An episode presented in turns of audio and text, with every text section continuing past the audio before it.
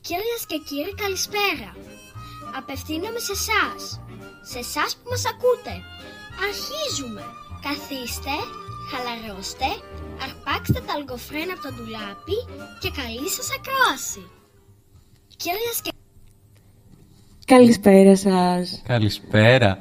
Λοιπόν, είμαστε πολύ ενθουσιασμένοι σήμερα. Επιστρέψαμε μετά από δύο εβδομάδες. Και με- πώς επιστρέψαμε; Λοιπόν, έχουμε σήμερα στην παρέα μας τον Θανάση Παπακοσταντίνου, ο οποίος θα μας δώσει μια αποκλειστική συνέντευξη εφόλης της ύλης. Επίσης μαζί μας δεν είναι μόνο ο Θανάσης Παπακοσταντίνου, μαζί μας είναι και η Ελευθερία, η οποία είναι συμπαρουσιάστρια της άλλης εκπομπής του Young Europe Radio. Το Discuss With Us που μου παίζει τα Σάββατα. Σάββατα 12 είναι η ώρα. πάλι ένα-δύο Σάββατα. Είναι το Σάββατο Κύριακο που εμείς δεν έχουμε εκπομπή. Ακριβώς. Παίζουν Σάββατο στις 12 και είναι μαζί μας και, Και- μία εκ των μαέστρων του UN Europe. Που συντονίζει όλο το πρόγραμμα. Είναι μαζί μας η Σταυρούλα.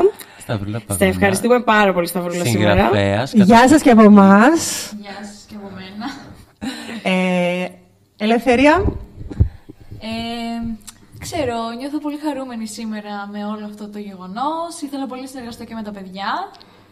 Ε, ελπίζω να είναι ευχάριστο και για όλους σας και ανυπομονώ και εγώ να πάρουμε τη συνέντευξη. Ε, γεια σας και από μένα. Είμαι η Σταυρούλα. Είμαι μία εκ των τεσσάρων ε, ε, ιδρυτών του UN Europe, της αστικής μη καιροσκοπικής εταιρείας που εδρεύει στα Νέα Μουδανιά και που φιλοξενεί το UN Europe, UN Europe Radio. Και έχουμε ε, έτσι δώσει την ευκαιρία στα παιδιά να έχουν τις δικές τους εκπομπές και είναι μεγάλη μας χαρά που ξεκινήσαμε από κάτι έτσι τόσο μικρό και σιγά σιγά μεγαλώνει. Ε, Μαρία. Λοιπόν, ε, να ξεκινήσουμε σιγά σιγά.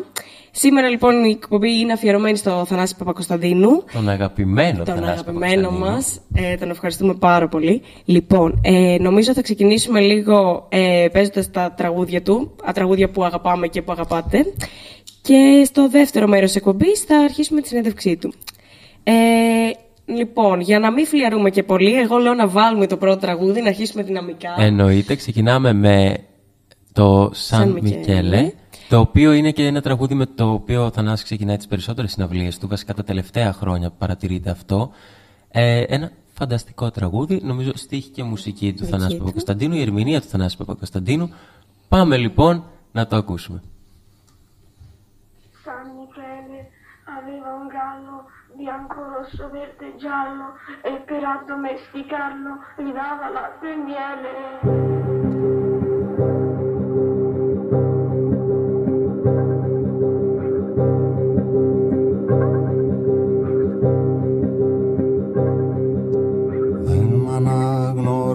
Αναγνωρίζετε γιατί έλειπα καιρό. Τα δάκρυα μου δεν σας λένε κάτι. Λοιπόν διηγηθείτε μου τι έγινε εδώ. Να βρω ξανά του νήματος στην άκρη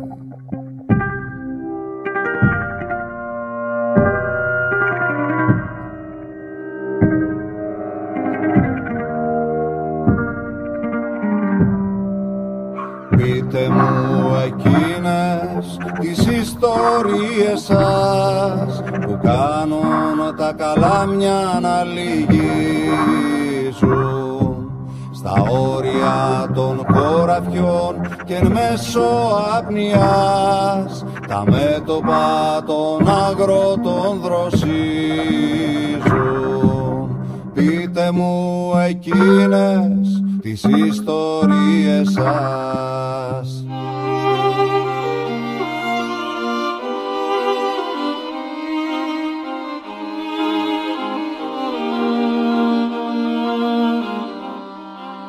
Φωτογραφίες δείξτε μου αυτόν που Κυριακή γεννήθηκαν και εκείνον που έχουν πέσει από τη βάρκα λίγο πριν φτάσει στην ακτή. Γιατί η ζωή τους πια δεν τους αρέσει.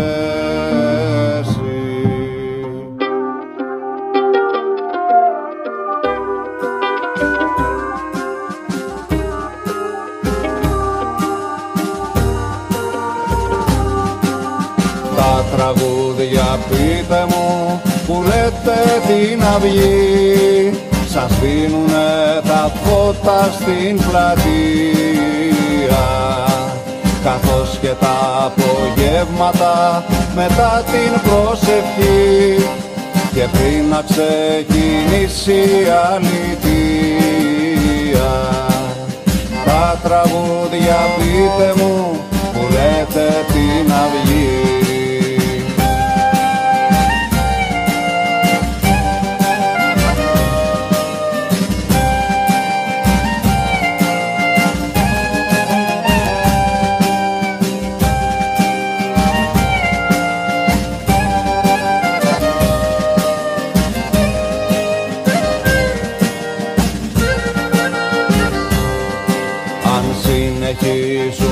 πείτε μου κοιτώντας τη φωτιά οι άνθρωποι να κάθονται στις φέρνες. Και αν οι ομορφότερες γυναίκες στα κρυφά κάτω από τη γλώσσα εκτρέφουν σμέρνες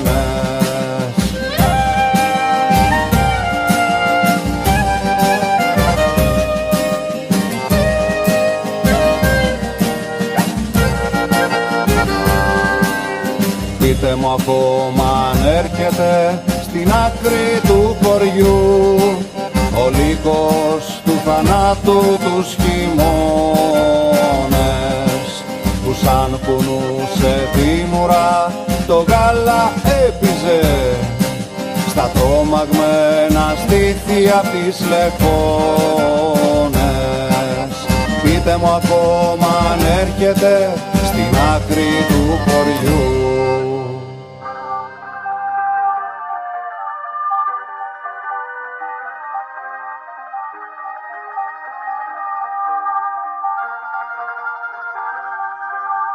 Πείτε μου μη βρέθηκε κι σκάφη που παλιά Μπρουζόμουνα με ήλιο και με χιόνι. Ή τα μαλλιά που φύλαξε απ' την πρώτη μου κουρά. Η μάνα που ακόμα ρούχα πλώνει το πτυελοδοχείο του Μπακούν είναι το χιτό. Συντρόφια μήπως βρέθηκε και εκείνο. Να φτύσω μέσα με οργή που είναι σε εποχές. Με κάνουνε να μοιάζω με κρετίνο. Δεν μ' αναγνωρίζετε γιατί έλειπα καιρό.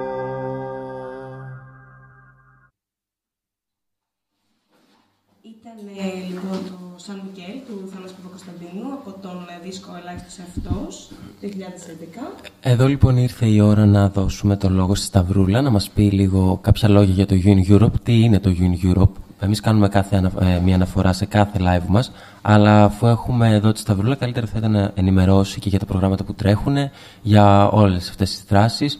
Ε, δεν θα πάρει πολύ, αλήθεια σας λέμε, είναι ενδιαφέρον τα προγράμματα. Καθίστε, ακούστε. Το Gene Europe, λοιπόν, γιατί πιστεύω ότι μας ακούν και αρκετά νέα παιδιά, είναι μια αστική μικροσκοπική εταιρεία που εδρεύει στα Νέα Μουδανιά και προσφέρει ευρωπαϊκά προγράμματα στους νέους, 18 έως 30 ετών, ε, προγράμματα Erasmus Plus και όχι μόνο, προγράμματα που δίνουν την ευκαιρία να ταξιδέψεις, να επιμορφωθείς, να γνωρίσεις άλλους νέους από όλη την Ευρώπη και το πιο σημαντικό είναι ότι όλα αυτά είναι χρηματοδοτούμενα. Καλύπτουν διαμονή, διατροφή, αεροπορικά. Ε, ναι, δεν θα πω περισσότερα. Θα πω μόνο ότι είναι μια εξαιρετική ευκαιρία να ταξιδέψεις και να διαβρύνεις τους ορίζοντές σου. Αν είσαι 18-30 ετών, με τα έξοδα σου όλα καλυμμένα. Ε, οπότε μπορείς να μπεις στην ιστοσελίδα μας ή στο Facebook ή στο Instagram, ε, στο unieurope.gr και στα αντίστοιχα social media και να δεις όλα τα προγράμματα που τρέχουν και σου ταιριάζουν για να κάνεις αίτηση. Ε, εγώ νομίζω καλό θα ήταν να συμπληρώσουμε και εδώ ε, και τις δράσεις που κάνουμε μέσα στο Europe όπως ας πούμε και το ραδιόφωνο και τα, οι διάφορες εθελοντικές δράσεις όπως π.χ. να αναφέρουμε ότι στην περιοχή μας ε, σε ένα παλιό ας πούμε, εγκαταλειμμένο κτίριο είχαμε, είχαν πάει μια, είχαμε πάει μια ομάδα παιδιών μαζί με τη Σταυρούλα και άλλους ε, εργαζόμενους στο Europe να το βάψουν και ουσιαστικά να ε, να ομορφύνουμε λίγο την, πο- την πόλη, την περιοχή, να δείξουμε το ενδιαφέρον και ως νέοι και ως μεγαλύτεροι όμως. Ακριβώς. Αυτό έγινε στο πλαίσιο ενός εθελοντικού προγράμματος, όπου φιλοξενούσαμε παιδιά από το εξωτερικό, μέσω του προγράμματος του Ευρωπαϊκού Σώματος Αλληλεγγύης.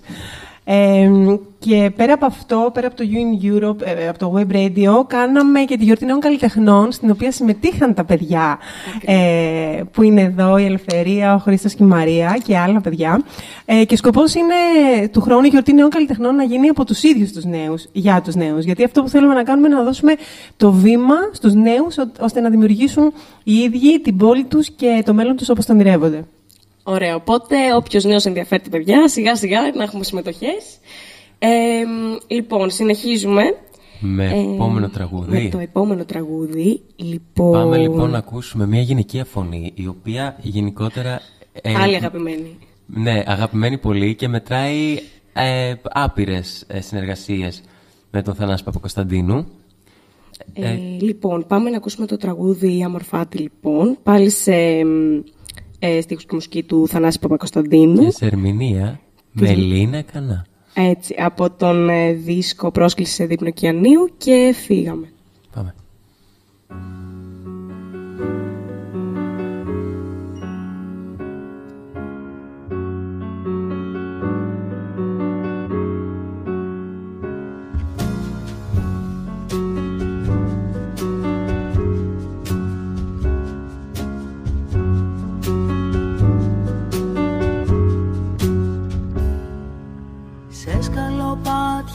Σκαλοπάτια κάθομαι απέναντι από τον ήλιο Άγιος, Άγιος, σαν ψωραβό σκυλί.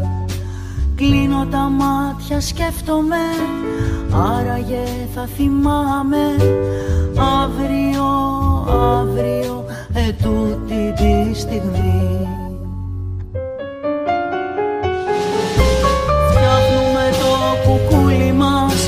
μας με ψέμα και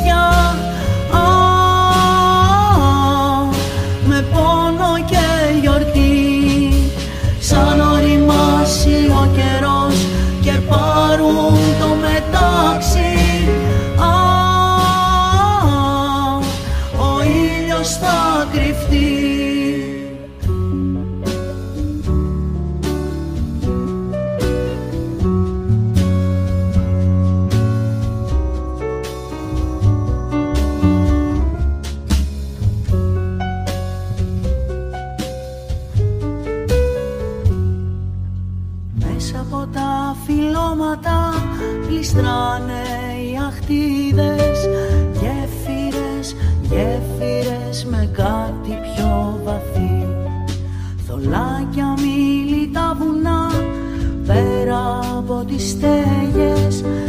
Ήσυχα, ήσυχα θα βρούμε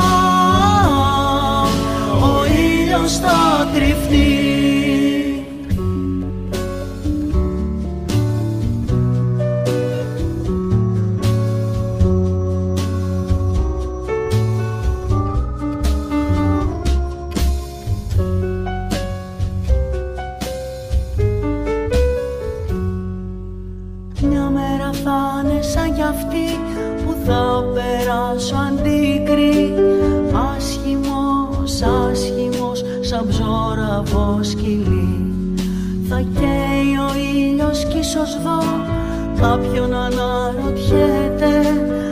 Αύριο, αύριο, αν φάνε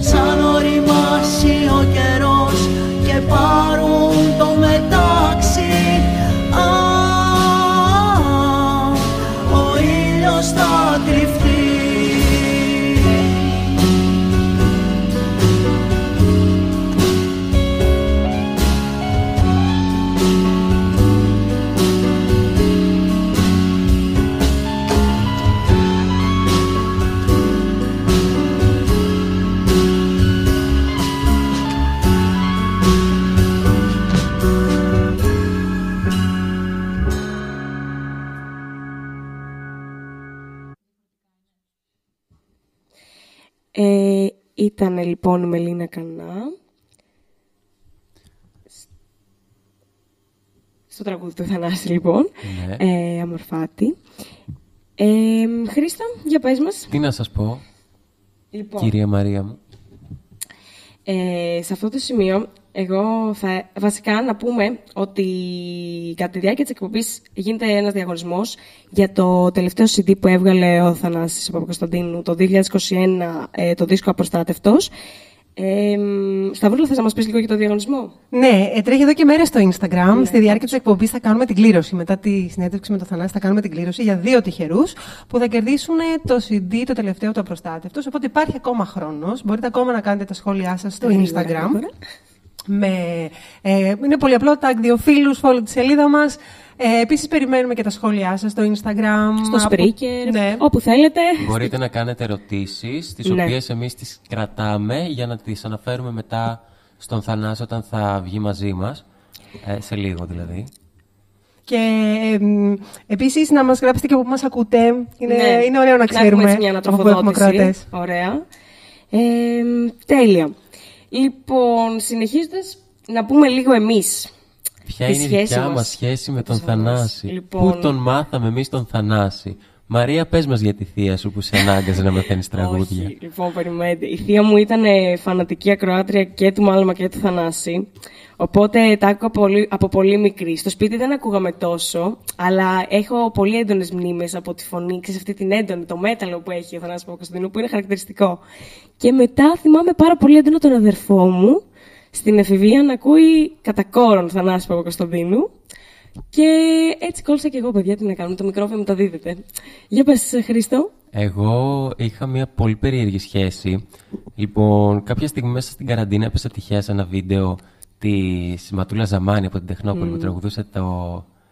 Ε, τους μιλώ, για σένα. Ναι, Ε, το μιλώ για σένα. Και καθόμουν και έλεγα, τώρα αυτή την κοπέλα. Δεν την ξέρουνε. Γιατί χοροπηδάνε που την ακούνε; Τι γίνεται σε αυτές τις συναυλίες τέλος πάντων; Ε, μου φάνηκε πάρα πολύ περίεργο.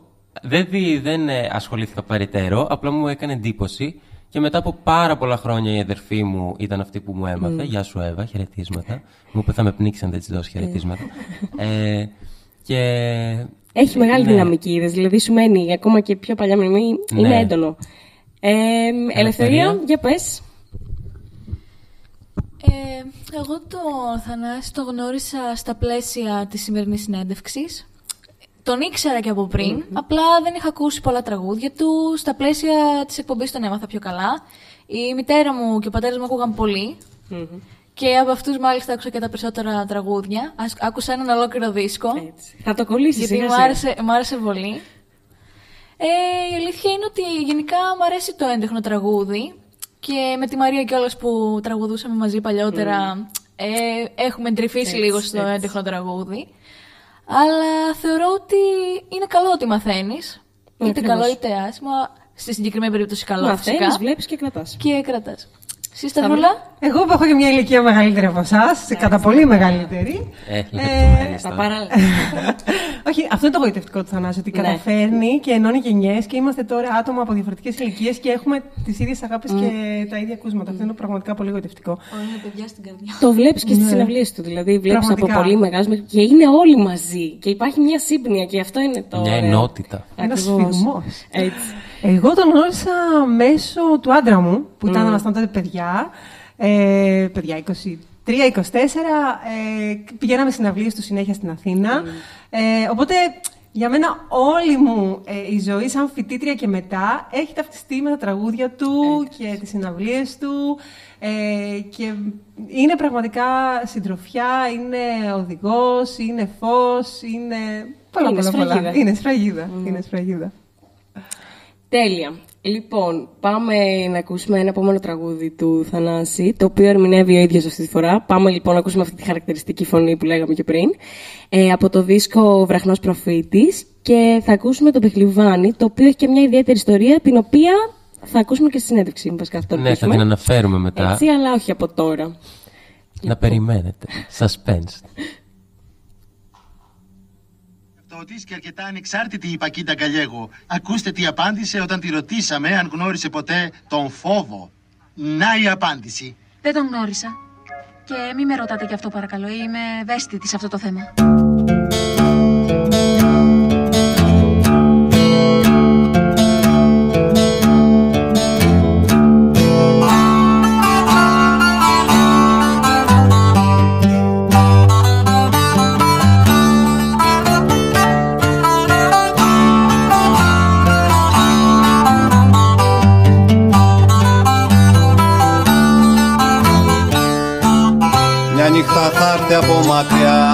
Μακριά Πράμα να μαν αέρας λιβάνεις Να μην μπορείς να κοιμηθείς. Πράμα να μαν μόλις τον ανασάνεις Θα έχει θυμάρεις στα μαλλιά. Πράμα να μαν Κραναγιά σκουλαρίκια και μες στο στόμα θα γυρνά. Πράμα να μαν ρητορικά καλύκια.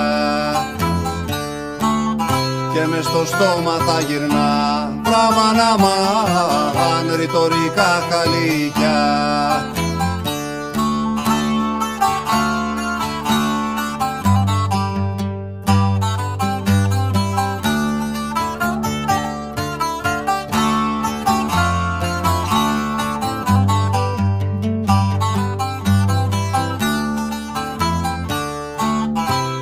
κατεβεί σαν αρχοντάς. Πράμα να μαν θα κατεβεί σαν λίπος. Να πάρει χρώμα και ζωή. Πράμα να μαν της μοναξιάς ο κήπος.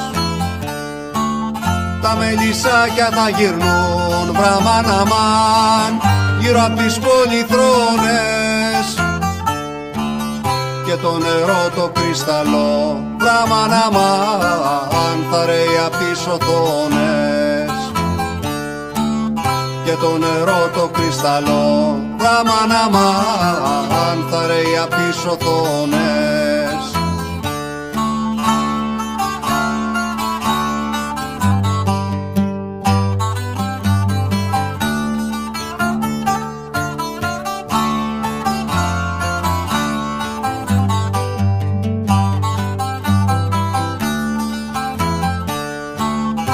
Αγέρα να σε τιμωρός. Πράμα να μαν να σε και παιχνιδιάρης Κι αν βαρεθεί ψυχούλα μου Πράμα να μαν να έρθεις να μου την πάρεις. Για να κοιτάει από ψηλά Πράμα να μαν του κόσμου τη ραστόνι να ξεχαστείς σαν των βουνών Πράμα να μαν το περσινό το χιόνι Να ξεχαστείς σαν των βουνών Πράμα να μαν το περσινό το χιόνι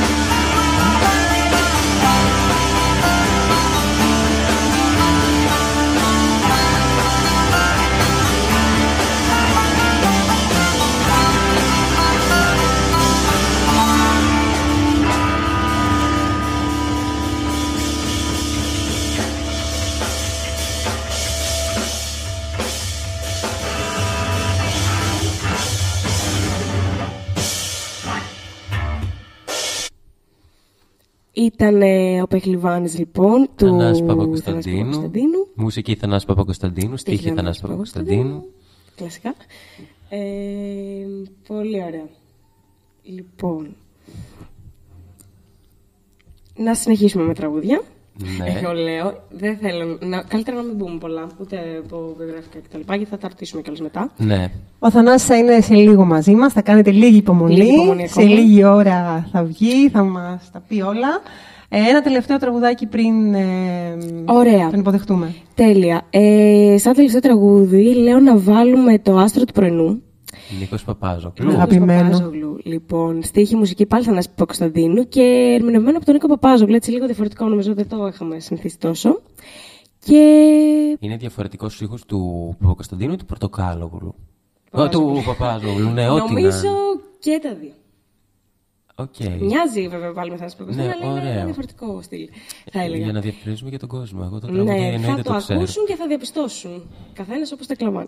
Καλά. λοιπόν, πάμε.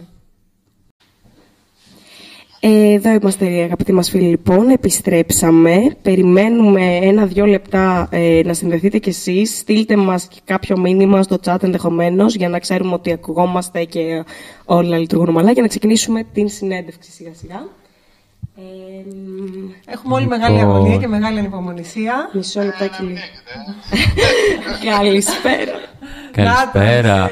Ε, μ, ναι. Τον ζητήσατε και σας τον φέραμε. Έτσι. Ή μάλλον εμείς τον Εμείς ζητήσαμε. το ζητήσαμε, αλλά δεν εμείς το πειράζει. φέραμε μόνοι μας. Έχουμε λίγο θράσεις προπάνω. Θανάση, πού σε πετυχαίνουμε; Ε, είμαι στη βεράντα του σπιτιού μου ε, και ε, σκαλίζω λίγο εδώ στον υπολογιστή περιμένοντας να γίνει η συνέντευξη. Δεν έχει Δεν χιόνι μπορούσα, εκεί. δεν μπορούσα κιόλας να είμαι κάπου μακριά γιατί όπως μιλήσαμε και τε- τηλεφωνικά ε, έπαθα διάστρεμα, έπεσα, Οχ. λύστησα ε, σε πάγο γιατί το στούντιο το έχω σε ένα χωριό σε αρκετό υψόμετρο. Οπότε βγάζοντας βόλτα τα σκυλάκια την πάτησα. Όχ, περαστικά. περαστικά. Περαστικά, περαστικά. Ε, ευχαριστώ. Ε, λοιπόν, ήδη αρκετοί φίλοι έχουν αρχίσει να στέλνουν σχόλια ότι έχουν συνδεθεί και τα λοιπά. Να ενημερώσουμε Ε, βέβαια λίγο ότι μπορείτε να αφήσετε και εσείς τις δικές σας ερωτήσεις είτε στο chat της πλατφόρμας του Spreaker είτε στο facebook του Uni όχι, στο Instagram. Facebook και Instagram. Και στο facebook και στο Instagram. Όπου θέλετε αφήστε Όπου ερωτήσεις, θα τις δούμε εμείς. Λοιπόν, ε, νομίζω ότι μπορούμε να ξεκινήσουμε σιγά σιγά με τις πρώτες ερωτήσεις. Ξεκινάμε. Για πες. Ε, λοιπόν, ε, θα πάρω εγώ το, την πρωτοβουλία να ξεκινήσω. Ναι, ναι. Καλησπέρα και πάλι να πούμε. Ναι, καλησπέρα να πούμε. κύριε Θανάση. Καλησπέρα παιδιά, καλησπέρα παιδιά. Σας εύχομαι υγεία και να πραγματοποιηθούν τα όνειρά σας. Ευχαριστούμε πάρα πολύ. Είναι Να όλοι είστε μουσικοί. καλά. Είναι όλοι μουσικοί. Ναι. Φανατικοί Ναι, ναι. ακροατές, φανατικοί ακροατές. Τα παιδιά τα γνωρίσαμε στο πλαίσιο μιας γιορτής νέων καλλιτεχνών που κάναμε στην πόλη μας και καλέσαμε τους νέους της περιοχής να παίξουν ε, τα κομμάτια που αγαπούν σε ένα φεστιβάλ για να δείξουν το ταλέντο τους. Οπότε από εκεί προέκυψε η παρέα αυτή. Ε, Πολύ ωραία. Και ναι, είσαι ο πρώτος τους καλεσμένος και είμαστε όλοι Ναι. ενθουσιασμένοι. Θέλω λίγο να πούμε και ένα ευχα... ε, μεγάλο Ελπίζω να είμαι ευχαριστώ. κολλής, ας πούμε, και να τα πάμε επίσης καλά. Είστε. Θα σας κάνω εγώ ερωτήσεις για τη μουσική, ας πούμε. Ό,τι θέλετε. Ό,τι θέλετε, πραγματικά. Να το Γιατί κάνουμε εγώ δεν quiz. γνωρίζω και πολλά πράγματα από μουσική. να Δεν ξέρετε. πειράζει. Ούτε εγώ Ε, γνωρίζω πολλά εδώ που Μην είμαστε αγχώνεστε. παρέα. Όλοι μαθαίνουμε. Α, ναι. Είμαστε όλοι καλλιτεχνικής φύσης. Και μιας που είμαστε όλοι καλλιτεχνικής φύσης, θα ήθελα να σας ρωτήσω, ποια είναι η σημασία της τέχνης για εσάς; Ναι. ε, η τέχνη είναι κάτι πολύ σημαντικό στη ζωή μας. Ε, ε, στηρίζει ε, τον άνθρωπο, ο οποίος βάλεται και από εσωτερικούς και από εξωτερικούς εχθρούς σε όλη τη διάρκεια της ζωής του. Ειδικά όσο περνάνε τα χρόνια. Ε, ε, και η τέχνη στην ουσία κατά τη γνώμη μου προέκυψε από την ανάγκη του ανθρώπου να ε, στηρίξει την ύπαρξή του σε αυτό το, το χάος που λέγεται ζωή που έχει και πολύ, πολύ ωραίες στιγμές και έχει και πάρα πολύ δύσκολες. Ε, ειδικότερα δε η μουσική για μένα είναι, όχι επειδή ασχολούμαι εγώ, ούτε επειδή ασχολείστε εσείς, ε, νομίζω αντικειμενικά είναι η πιο σπουδαία μορφή τέχνης. Ε, εκφράζει την ουσία του κόσμου, είναι αληθινή 100% και φτάνει στον πυρήνα των πραγμάτων. Γι' αυτό και συγκινεί τους ανθρώπους κάθε ηλικίας, ε, κάθε διανοητικής κατάστασης. Οπότε ε, είναι από τα βασικά στηρίγματα στη ζωή μας, μαζί με την ομορφιά του κόσμου ε, και τα άλλα ωραία συναισθήματα που προκύπτουν από τις μεταξύ μας σχέσεις. Λοιπόν, επίσης θα ήθελα να σας κάνω και ακόμα μια σχετική ερώτηση. Ε, η πολιτεία δεν στηρίζει τις τέχνες. Αυτό έχει αποδειχτεί και με την υποβάθμιση των πτυχίων των παραστατικών τεχνών. Εσείς όταν αυτό το μάθατε, ε, πώς αντιδράσατε, τι συναισθήματα σας γέννησε; Ε, εμένα δεν με πλήττει αυτό, ας πούμε, γιατί τα πράγματα για μένα είναι ξεκαθαρισμένα ε, από πάντα, από τότε που απέκτησα ε, έναν τρόπο να σκέφτομαι. αντιλήφθηκα γιατί γίνεται αυτό, μπορώ να σας το πω εντάχει. Ναι, ναι, θα θέλαμε. Να, πω, να σας πω τη γνώμη μου. Ε, η τέχνη λοιπόν και με προεξάρχουσα τη μουσική είναι ε, οδηγεί σε στοχασμό πολλούς ανθρώπους. Κάποιοι είναι τελείως, ε, δεν, ε, την αποκρούν ας πούμε την, ε, την τέχνη γιατί, γιατί, γιατί η πραγματική τέχνη σε θέλει συμμέτοχο. Ε, δηλαδή πρέπει να βάλεις τον εαυτό σου μέσα. Ε, πρέπει να κινηθείς μαζί, να συγκινηθείς. Ε, στον αγώνα για την επιβίωση αρκετοί από τους ε, συνανθρώπους μας δεν θέλουν να μπουν σε αυτή τη διαδικασία. Θέλουν ας πούμε ε, τίποτα, ας πούμε να περνάει από το ένα, η μουσική να περνάει από το ένα και να βγαίνει από το άλλο απλώς να τους κάνει να ξεχνάνε το δύσκολο αυτό αγώνα. Για μένα βεβαίως η πραγματική τέχνη ε, είναι τσεκουριά, σου ανοίγει το κεφάλι και σε οδηγεί σε ένα στοχασμό πάνω στην ύπαρξή σου, πάνω στην ανθρώπινη κατάσταση. Ο στοχασμός λοιπόν για να, ε, για να μπορέσει να ευδοκιμήσει χρειάζεται ελευθερία. Ε, επομένως, όσοι ασχολούνται με την τέχνη και σαν δημιουργοί αλλά και σαν δέκτες ε, έχουν ε, μεγαλύτερη ανάγκη να το πω έτσι, νιώθουν την ανάγκη να υπερασπιστούν την ελευθερία. Και σε αυτά τα πλαίσια έρχονται πάντοτε σε κόντρα με τις διάφορες μορφές εξουσίας που οι περισσότερες από αυτές ε, σε μεγαλύτερο ή μικρότερο βαθμό ε, το μόνο που θέλουν είναι να αναπαράγουν τις εξουσιαστικές σχέσεις. Ε, το, το δεύτερο, αυτό είναι το βασικό στοιχείο κατά τη γνώμη μου που ισχύει, ε, σε αυτή τη σχέση εξουσίας και τέχνης. Και το δεύτερο είναι ότι οι κυβερνώντες ε, θέλουν να έχουν απτά αποτελέσματα ε, σε αυτό που κάνουν ε, και η τέχνη είναι βραδιφλαγής. Δηλαδή μπορεί όντως να οδηγήσει ε, τους ανθρώπους σε στοχασμό, αν το έχουν ανάγκη, αλλά αυτό θα γίνει με τα χρόνια όχι με τη μία μέρα, από τη μία μέρα στην άλλη και προφανώς δεν μπορούν να ε, κοκορευτούν ας πούμε, οι κυβερνώντες ότι ήταν δικά τους τα αποτελέσματα. Το ίδιο ναι. συμβαίνει και με την παιδεία, έτσι. Ακριβώς ναι. όπως είναι η τέχνη και η παιδεία. Γι' αυτό βλέπουμε ότι και την παιδεία ε, οι διάφορες ε, ο, ομάδες που εξουσιάζουν προσπαθούν να την ε, καταστήλουν, να την κάνουν όσο πιο φτωχή γίνεται και στεγνή είναι παρήγορο όμως ότι υπάρχουν πυρήνες αντίστασης. Όπως παραδείγματος χάρη η παρέτηση των καθηγητών της. Ε, υπάρχουν, εννοείται, εννοείται, και θα, εννοείται και θα υπάρχουν πάντα.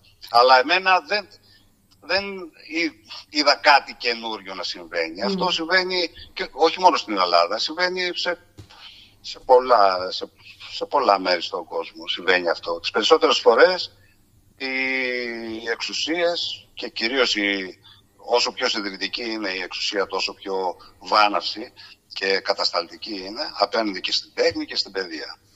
Επομένως, δεν μου δημιουργεί κάποια έκπληξη mm. το γεγονός, έτσι. Δεν, δεν περίμενα κάτι άλλο ναι. αυτό. Ε, εγώ θα ήθελα λίγο να ρωτήσω για να κλείσουμε λίγο και αυτό το κύκλο με τη σχέση της πολιτείας και της τέχνης κτλ. Δεδομένου ότι ούτε και στην εκπαίδευση είναι ε, υπάρχουν ας πούμε, τα καλλιτεχνικά μαθήματα και δεδομένου ότι πλέον και οι άνθρωποι ως μαθητές δεν μαθαίνουν ούτε την παράδοσή τους, ούτε τη μουσική, το μουσικό πλούτο που υπάρχει και παγκοσμίως.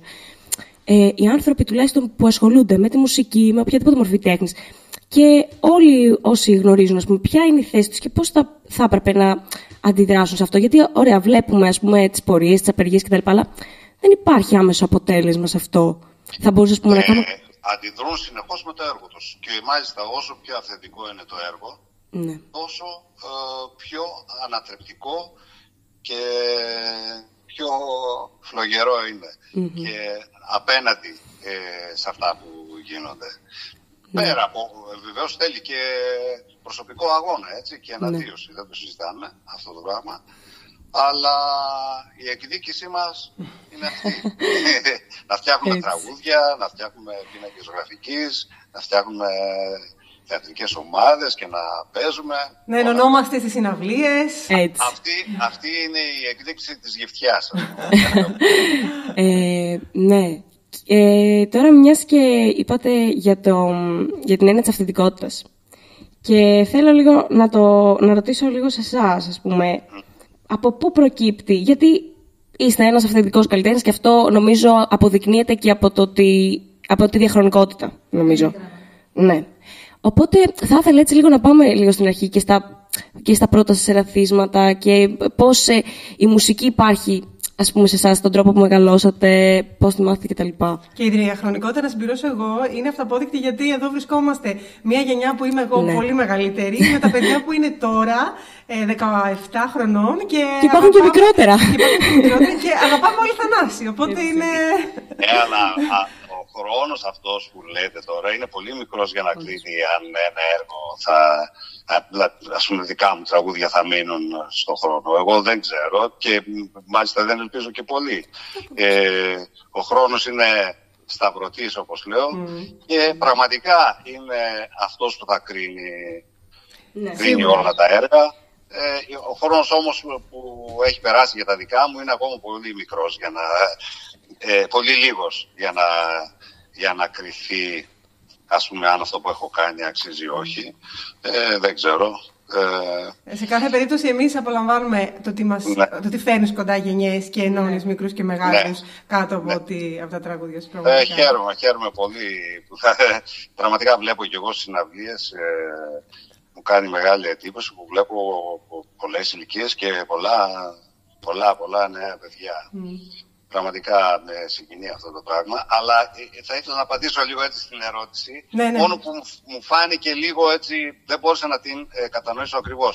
Να μιλήσω πώς εγώ στοιχειοθετικό- στοιχειοθετώ την πιθανή δική μου αυθεντικότητα ή να μιλήσω για πώς ξεκίνησα στη μουσική. Τι ακριβώς. Δεν κατάλαβα. καλά. Ε, ε, εγώ θα έλεγα και για την καλύτερη ροή τη εκπομπή, άμα θέλετε να μας πείτε και κάποια πράγματα για το πώς ξεκινήσατε και τα, τα πρώτα σας βιώματα. Γιατί νομίζω ότι τελικά όλοι τα βιώματα μας περιγράφουμε. Οπότε θα ήθελα, ας πούμε, να μας πείτε κάποια πράγματα για τα πρώτα σας μουσικά βιώματα. Ναι. Ε, εδώ να, να πω ότι δεν συμφωνώ απόλυτα σε αυτό. Α, Νομίζω ότι σίγουρα παίζουν ε, ρόλο τα βιώματά μας, αλλά ε, η, η τέχνη και η μουσική ειδικότερα και τα τραγούδια ε, δεν είναι απεικόνηση μόνο των Ναι, βιωμάτων σίγουρα. μας. Ε, κατά κάποιο τρόπο είμαστε και ε, φορείς, ας πούμε, ε, του συλλογικού ασυνείδητου της ανθρωπότητας, Ναι. θα έλεγα. Συμφωνώ. Ε, τι σημαίνει αυτό, σημαίνει ότι μπορεί, ε, το λέω συχνά αυτό, το λέω συνέχεια, δηλαδή νιώθω πολλές φορές και παπαγάλους γιατί λέω τα ίδια πράγματα, ε, θα σου περιγράψω με μια εικόνα. Όπως ε, υπάρχουν τα υπόγεια νερά ε, και, που, και που βρίσκουν ρογμές στο έδαφος σε κάποιο βράχο και αναβλύζουν, αλλά ε, το νερό δεν είναι του βράχου, δεν είναι της πηγής, υπάρχει, κυλί- κυλάει υπόγεια. Έτσι λοιπόν για μένα μπορεί να ακούγεται αυτό λίγο περίεργο και μεταφυσικό, αλλά έτσι το αισθάνομαι. Ε, οι μεγάλες τιμές του ανθρώπινου είδους δεν χάνονται ε, ε, κάπως σαν να αποθηκεύονται μπορεί αυτό να είναι το συλλογικό συνείδητο, κάτι τέτοιο να αποθηκεύονται ας πούμε κάπου και στην πορεία να βρίσκουν ρογμές σε κάποιους βλαμμένους συνταγωγικά, δηλαδή δημιουργούς και να αναβλύζουν. Δηλαδή μπορεί να έχει ζήσει κάποιος μια πολύ δυνατή στιγμή πριν από εκατοντάδες χρόνια και χιλιάδες χρόνια και να βγει από ένα ας πούμε ανύποπτο ανθρωπάγο, ξέρω εγώ, στο μεταξοχώρια γεια μετά από τόσα χρόνια. Εγώ νιώθω μερικές φορές ότι δεν βγάζω μόνο τα δικά μου βιώματα, αλλά στην ουσία σαν να είμαι και κάποιος mm. φορέας και άλλο. Περίπου όπως συμβαίνει με τα όνειρα. Γιατί ναι, ναι. Ε, ας πούμε όταν ονειρευόμαστε, περνάνε μέσα στο όνειρο οι στιγμές που ζήσαμε την ίδια μέρα ή και παλιότερα, αλλά περνάνε και άλλα πράγματα ανεξέλεκτα. Έτσι κάπως είναι και η δημιουργία. Αυτό σαν μια μεγάλη παρένθεση ναι, ναι. ε, για αυτό που είπες. Ναι. Το όνομά σου που έκανες την ερώτηση. Ε, Μαρία. Λοιπόν, ε, όμως πράγματι παίζουν τα βιώματα σημαντικό ρόλο μόνο που ο, όταν συμβαίνουν αυτά τα βιώματα, κυρίως στην παιδική ηλικία, δεν καθόμαστε να τα παρατηρήσουμε ναι. γιατί ζούμε τη ζωή ε, στο κάθε της ε, δευτερόλεπτο και, και δεν μπορώ να σας πω ακριβώς με καθαρότητα πώς ξεκίνησε όλη, όλη αυτή η ιστορία μου με τη μουσική. Ε, γιατί πραγματικά δεν ήμουν παρατηρητής της ζωής, αλλά ζούσα. Ε, όσο περνάνε τα χρόνια γινόμαστε παρατηρητές ε, της ζωής. Οπότε χάνουμε στην ουσία τη ζωή. Ε, όταν είμαστε όμως μικρά παιδιά, ζούμε το, την κάθε στιγμή, ζούμε το παρόν, ζούμε αιώνια. Ε, έτσι, δε, πολύ αχνά μπορώ να σας πω, δεν κατάλαβα πώς μπήκε ε, η μουσική στη ζωή μου. Ε, μπορώ να πω ίσως ότι είχε ένα προβάδισμα στη χουργία, γιατί ε, διάβαζα πάρα πολύ πιτσερικάς, mm. με μανία, μανιωδός. Ε, η μυρωδιά του καινούργιου βιβλίου για μένα είναι από τις πιο ωραίες μυρωδιές, όταν τα, για πρώτη, όταν τα άνοιγα για πρώτη φορά. Ε, διάβαζα και η φαντασία μου κάλπαζε και έτσι αυτή η φαντασία που οξύνθηκε μέσα από το διάβασμα ε, με οδήγησε να αρχίσω να γράφω κι εγώ πρώτα καλές στο σχολείο. Ε, έχω τελειώσει μηχανολόγος μηχανικός, αλλά το ότι πέρασε σε αυτή τη σχολή οφείλεται σε μεγάλο βαθμό ε, στην καλή βαθμολογία που είχα πάρει στην έκθεση. Ε, περισσότερο παρά στα ε, μαθήματα τα σχετικά. Ε, ναι, Μια ερώτηση. Λοιπόν, ναι. Σαν κατά κάποιο τρόπο, άκουγα πάρα πολύ μουσική σαν μικρό παιδί από ό,τι θυμάμαι, τα πάντα, ό,τι υπήρχε και δεν υπήρχε. Όπως και στο διάβασμα. Διάβαζα τα πάντα. Ε, σιγά σιγά βέβαια, ε,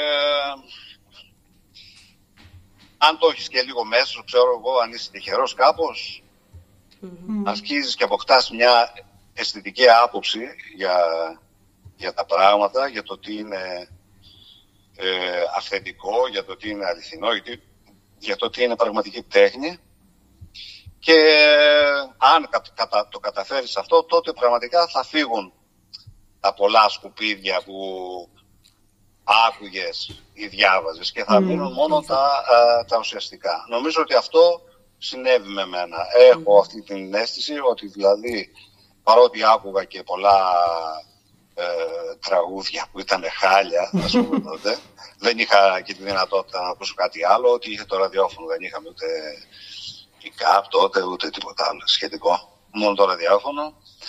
Ε, άκουγα παράλληλα τους δικούς μου να τραγουδάνε και στο σπίτι και στη δουλειά τα δημοτικά τραγούδια, γιατί ήταν, ήταν από χωριά της περιοχής μας, περιοχής Ε, Άκουγα και από το ραδιόφωνο και μερικά έτσι, πάρα πολύ ωραία τραγούδια όπως το αντιλήφθηκα εκ των υστέρων, λαϊκά και ρεμπέτικα. Και νομίζω ότι αυτά έπαιξαν ε, σημαντικό ρόλο ε, στην αισθητική μου αυτή η άποψη.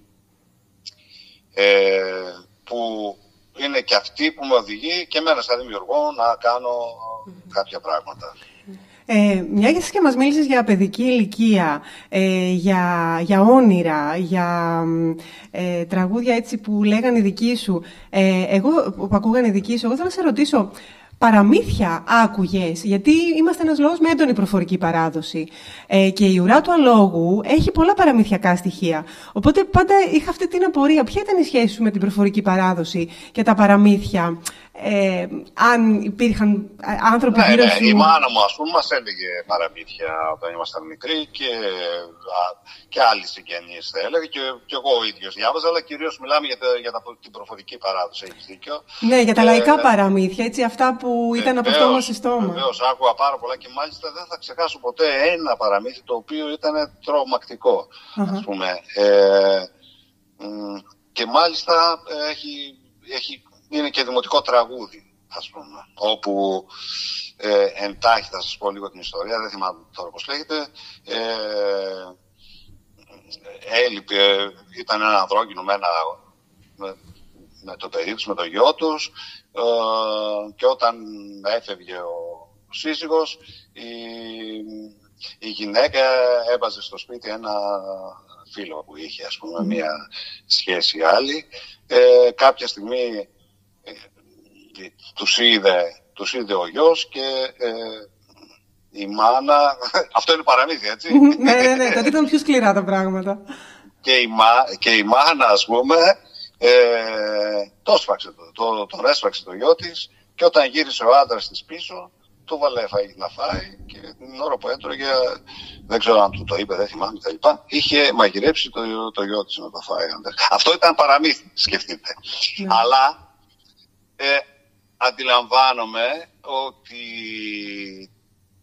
τα παραμύθια, κυρίως τα ανώ, της προφορικής ε, παράδοσης, τα ανώνυμα, κάναν και αυτά για τα παιδιά το ίδιο που κάνει και η μουσική, η τέχνη ε, γενικότερα στον άνθρωπο. Προσπαθούσαν ε, με τα παραμύθια, εκτός των άλλων, να προετοιμάσουν ε, τα παιδιά για τον σκληρό και δύσκολο ο, κόσμο που θα συναντήσουν στην πορεία της ζωής τους και το πιο α, ανήκουστο από όλα ε, τη μεγάλη απώλεια, το θάνατο των δικών του προσώπων αλλά και το ίδιο κάποια στιγμή. Είναι η μεγάλη σφραγίδα που κατατρέχει το ανθρώπινο είδος που γνωρίζει από αρκετά νωρίς ότι θα τελειώσει ο βίος του. Σαν κοινωνία πιστεύεις ότι έχουμε απομαγευτεί. Ε, ε, ναι, όσο πιο πίσω, όσο πιο πίσω πάμε, ε, λόγω του ότι οι γνώσεις και οι πληροφορίες ήταν πολύ μικρότερες, ε, ο άνθρωπος κάθε τι το ανεξήγητο, το, ε, ας πούμε το, για να το εξηγήσει κάπως, ε, έβαζε μέσα αυτό το μαγικό στοιχείο. Ε, τώρα πλέον οι πληροφορίες ε, ε, είναι πολλές και οι γνώσεις. Προφανώς λοιπόν ε, και αυτό που μάγευε τους ανθρώπους είναι, έχει συρρυκνωθεί. Ε, αλλά κατά τη γνώμη μου ακόμη και σήμερα υπάρχουν κομμάτια της πραγματικότητας που δεν αντιλαμβανόμαστε. Έτσι. Υπάρχουν. Για μένα μόνο η πραγματικότητα υπάρχει. Μόνο που ένα μικρό της κομμάτι το αντιλαμβανόμαστε και το υπόλοιπο παραμένει σκοτεινό. Ε, και το οποίο συνεχίζει ακόμα και σήμερα να μας ε, να είναι ένα μυστήριο μεγάλο, να μας εκπλήττει και ευτυχώς συμβαίνει αυτό. Εμείς το νιώθουμε μέσα τα τραγούδια σου. Εισπράττουμε δόσεις μαγείας και αυτού του Ε, μεγάλου ε, μυστηρίου. Γι' αυτό ρωτάω. Ε, η Ελευθερία θέλει να σου απευθύνει μια ερώτηση. Ε, είπατε πριν για τους νέους, ε, για τη μουσική των νέων. Και θα ήθελα να σας θέσω δύο ερωτήματα, τα οποία είναι ότι τι θα συμβουλεύατε εσείς, ένα νέο παιδί που θέλει να ασχοληθεί τώρα με τη μουσική, και ενώ το τραγούδι έχει γίνει πολύ εμπορευματοποιημένο πια, τι πιστεύετε ότι φταίει γι' αυτό; Δεν νομίζω ότι είναι. Εξαρτάται γιατί, για ποιο μιλάμε. Δεν, δεν νομίζω ότι είναι εμπορευματοποιημένο τελείως. Δηλαδή, ο καθένας μπορεί να κάνει ε, ό,τι θέλει πλέον πολύ πιο εύκολα από παλιά. Ε, να το ανεβάσει στο YouTube και αλλού και κάποια στιγμή μπορεί να, κάτι να γίνει, να ευδοκιμήσει ας πούμε. Ε, αλλά ε, δεν θα πρέπει να μας απασχολούν αυτά τα πράγματα. Ε, το μόνο που πρέπει να κοιτάμε είναι αν έχουμε μέσα μας μια ε, ε, πώς να πω τώρα, μια συναισθηματική άβυσο που θέλει να βγει προς τα έξω, ε, να έχουμε μια αναταραχή που ο, διεγείρει το νου μας ε, και θέλει οπωσδήποτε να βγει. Ε, αν νιώθουμε κάτι τέτοιο, ε, θα πρέπει να το κάνουμε. Θα πρέπει να κάνουμε αυτό που μας, ε, μας καλεί το, το πνεύμα μας και το σώμα μας να κάνουμε. Ναι, χωρίς να κοιτάμε, χωρίς να κοιτάμε αν, αν, θα έχουμε κάποια επιτυχία, αν, είναι, αν ε, το μεγαλύτερο μέρος της τέχνης είναι εμπορευματοποιημένο, τίποτα, τίποτα από αυτά. Θα πρέπει, αν έχουμε φλόγα μέσα μας, να τη βγάλουμε έξω γιατί θα μας κάψει τα σωθικά. Αυτή ήταν και η συμβολή σας να φανταστώ προς εμάς και Βεβαίως, και από εκεί και πέρα το τι θα γίνει δεν θα πρέπει να το σκεφτόμαστε. Ε, θα πω εδώ ένα, μια πολύ σπουδαία φράση που έχει πει ένας ε, μεγάλος σκηνοθέτης και υπερρεαλιστής, ο Μπονιουέλ, που εγώ το ακολουθώ στη ζωή μου αυτό, ότι είναι ανήθικο στην τέχνη να σκέφτεσαι τις επιπτώσεις. Αυτό θα ήθελα να προτείνω σε όλα τα, τα παιδιά και σε εσάς και σε όλους όσους θέλουν να ασχοληθούν με την τέχνη και με τη μουσική ειδικότερα. Να μην αφήνετε ε, τις σκέψεις σας ε, να επηρεάσουν αυτό που πηγάζει από μέσα σας. Ε, να, είσαστε, να είστε απέναντι στην τέχνη και σαν δημιουργικοί και σαν δέκτες, να είσαστε ε, απόλυτα αγαθοί. Όπως κάθεστε καμιά φορά και κοιτάζετε το πέλαγος, ας πούμε. Εκείνη τη στιγμή, αυτή την αγαθότητα που, έχει, που έχετε εκείνη τη στιγμή που κοιτάζετε τη θάλασσα, αυτή την αγαθότητα να την έχετε και στη δημιουργία. Ευχαριστώ πολύ. Γιατί όταν ε, έχεις χίλια άλογα μέσα σου να γυρίζουν όπως λες και εσύ στην Ανδρομέδα, αυτό κάπως πρέπει να βγει. Δεν γίνεται να καταδείξει. Κύριε Παπακοσταντίνου. Λοιπόν, δεν θα μπορούσαμε βέβαια να μην αναφερθούμε σε ένα εκπομπή σαν podcast στην συναυλία σας το Σεπτέμβρη στο Απιθύτα ναι. Ε, βέβαια, εγώ εκ μέρους των φοιτητών του Απιθύτα, από την αδερφή μου τα ξέρω επειδή σπουδάζει εκεί και σας στέλνει και πολλά χαιρετίσματα βέβαια. Να, να τη δώσει και τα δικά μου. Θα της τα δώσω. Ε, ξέρω ότι όλοι οι φοιτητές ε, σας χρωστάνε ένα τεράστιο ευχαριστώ γιατί είσαστε από τους πολύ λίγους καλλιτέχνες που απευθυνθήκατε και θίξατε το φαινόμενο της, ε, όλης αυτής της πραγματικότητας που αντιμετωπίζουν οι φοιτητές και της βαναυσότητας αυτής, ε, εσείς όταν είστε πάνω στη σκηνή και ερμηνεύετε και ξεκινάτε και βλέπετε τα δακρυγόνα, πόσο βάναυσο ήταν αυτό για εσάς;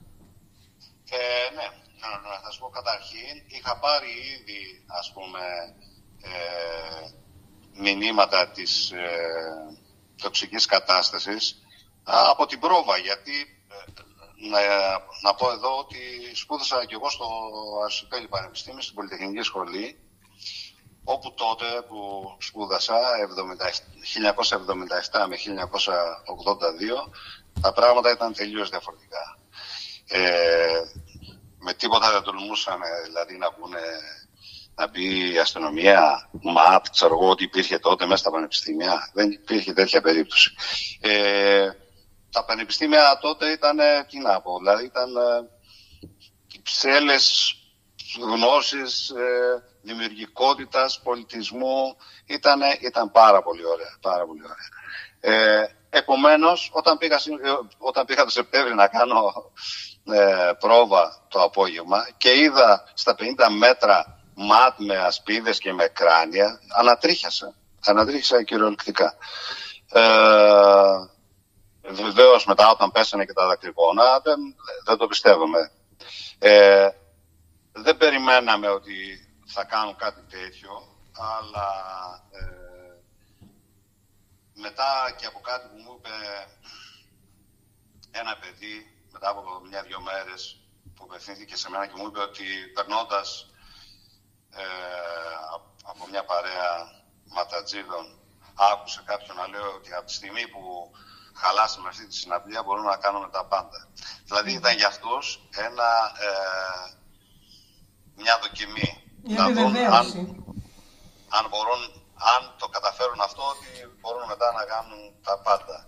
Ε, βεβαίως ήταν, ε, ήταν απάνθρωπο, γιατί δεν ήταν μόνο ε, φοιτητές και ε, κυρίως από τον αντιεξουσιαστικό χώρο που ίσως θα μπορούσαν ε, να, να ξέρουν και τον τρόπο που θα αντιδράσουν. Υπήρχαν οικογένειες, υπήρχαν παιδιά, κάτι γνώμη μου, υπήρχαν και συντηρητικοί άνθρωποι μέσα. Ήρθαν να ακούσουν έτσι, μουσική και οι οποίοι ε, πάθανε σοκ από αυτό που είδανε μπροστά τους. Δεν το βλέπαν πλέον στην τηλεόραση, το βλέπαν δίπλα τους. Ήμουνα και Ε, εγώ εκεί και σε καμία περίπτωση νομίζω δεν μπορεί να με πεις ένα αρχικό στοιχείο. Στα 45 μου μια κυριούλα εκεί που ήρθε να Ναι. ακούσει απλά το Θανάση που αγαπάει. Ναι, ναι, ναι. Και επειδή δεν είχαν αφήσει και δια... μόνο ένα διάδρομο είχαν αφήσει προς... την έξοδο προς την Εγνατία. Όλα τα άλλα ήταν κλεισμένα. Το ότι δεν θρυνήσαμε θύματα ήταν. ε, Τι να πω. Ήταν θαύμα κανονικό. Ε, να ρωτήσω λίγο. Ε, Α, συγγνώμη.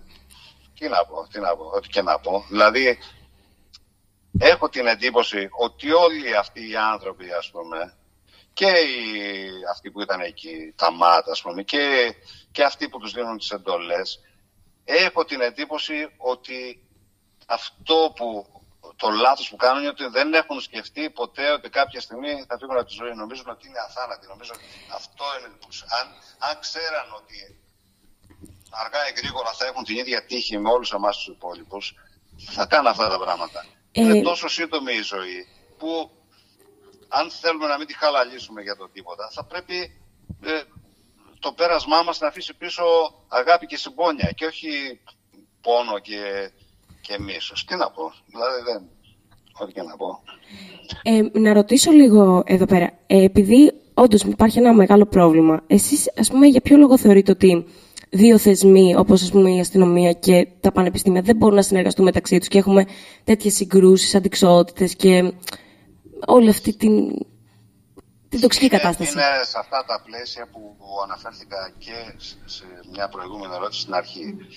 Ο πολιτισμός και η παιδεία είναι οι, οι δύο, βασικές, πι- οι δύο βασικοί πυλώνες πάνω, σ- πάνω στους οποίους στηρίζεται η, η ανέλυψη της πνευματικότητας του ανθρώπου.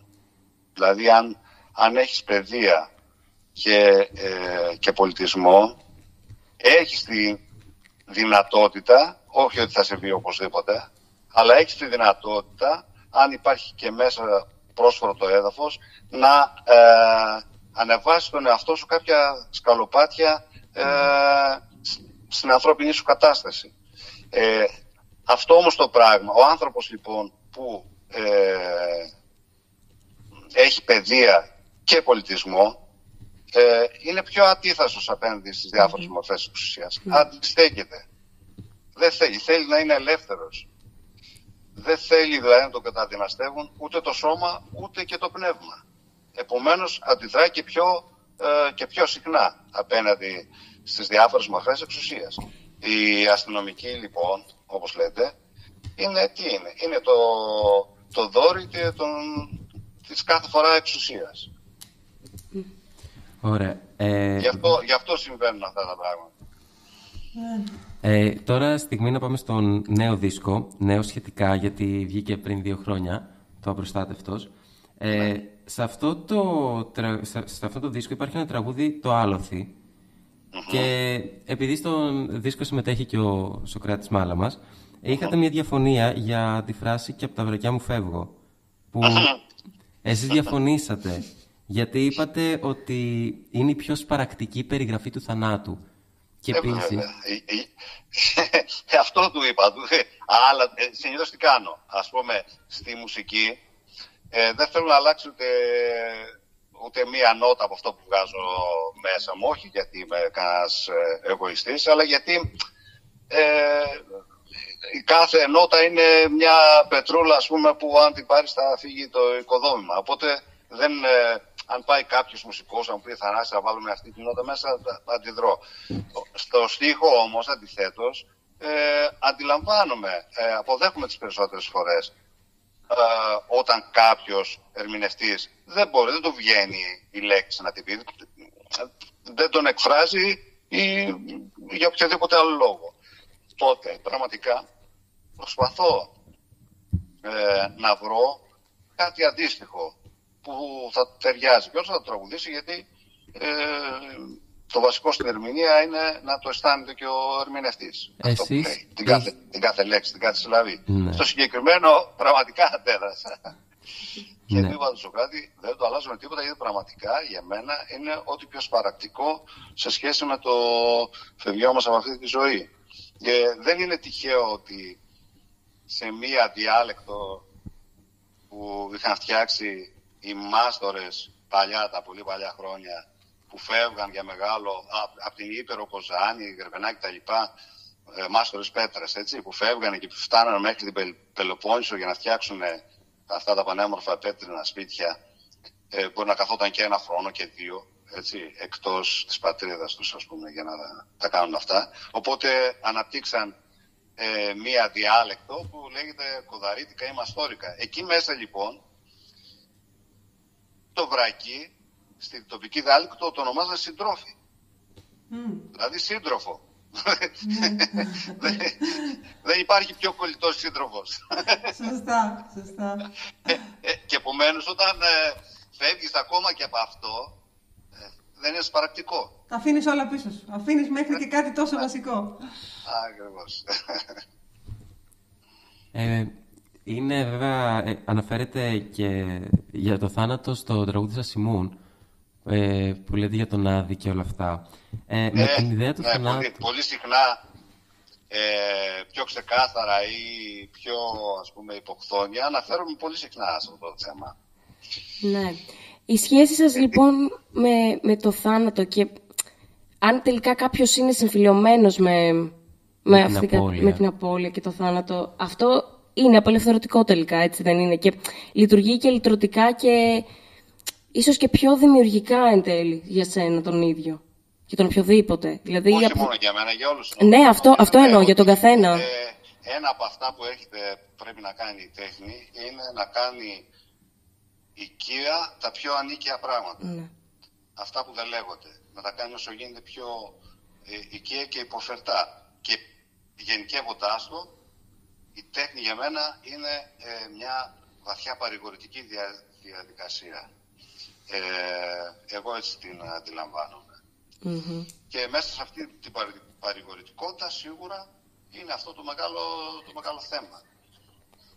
Το οποίο νομίζω ότι είναι ε, το σημείο εκείνο, όταν αντιλαμβανόμαστε δηλαδή ότι κάποια στιγμή θα έρθει και η δικιά μας την υπαρξία, γιατί ε, ας πούμε την απώλεια των δικών μας ανθρώπων, τη, πο- πολλοί τουλάχιστον, πολλά παιδιά την αντιλαμβάνονται σχετικά νωρίς. Εγώ ας πούμε, ε, μήπως παιδιά σας έχω φάει την ώρα, μήπως ε, μιλάω πολύ. Εμάς δεν μας πειράζει, απολαμβάνουμε. Ε, ε, εσύ να μην σε κουράζουμε γιατί ξέρουμε ότι είσαι και τραυματίας, οπότε όταν νιώσεις ε, άβολα θα μας πεις. Λοιπόν, ναι, ε, εγώ ας πούμε για ένα διάστημα θυμάμαι όταν ήμουν πρώτη Δευτέρα γυμνασίου δεν μπορούσα να κοιμηθώ τη νύχτα γιατί είχα κολλήσει εκεί ότι εγώ κάποια στιγμή ξέρω εγώ θα φύγει η μάνα μου, ο πατέρας μου κτλ. Και δεν μπορούσα να κοιμηθώ. Ε, ακόμα τότε δεν παίρνω σε αυτό το μυαλό μου ότι θα πεθάνω κι εγώ κάποια στιγμή.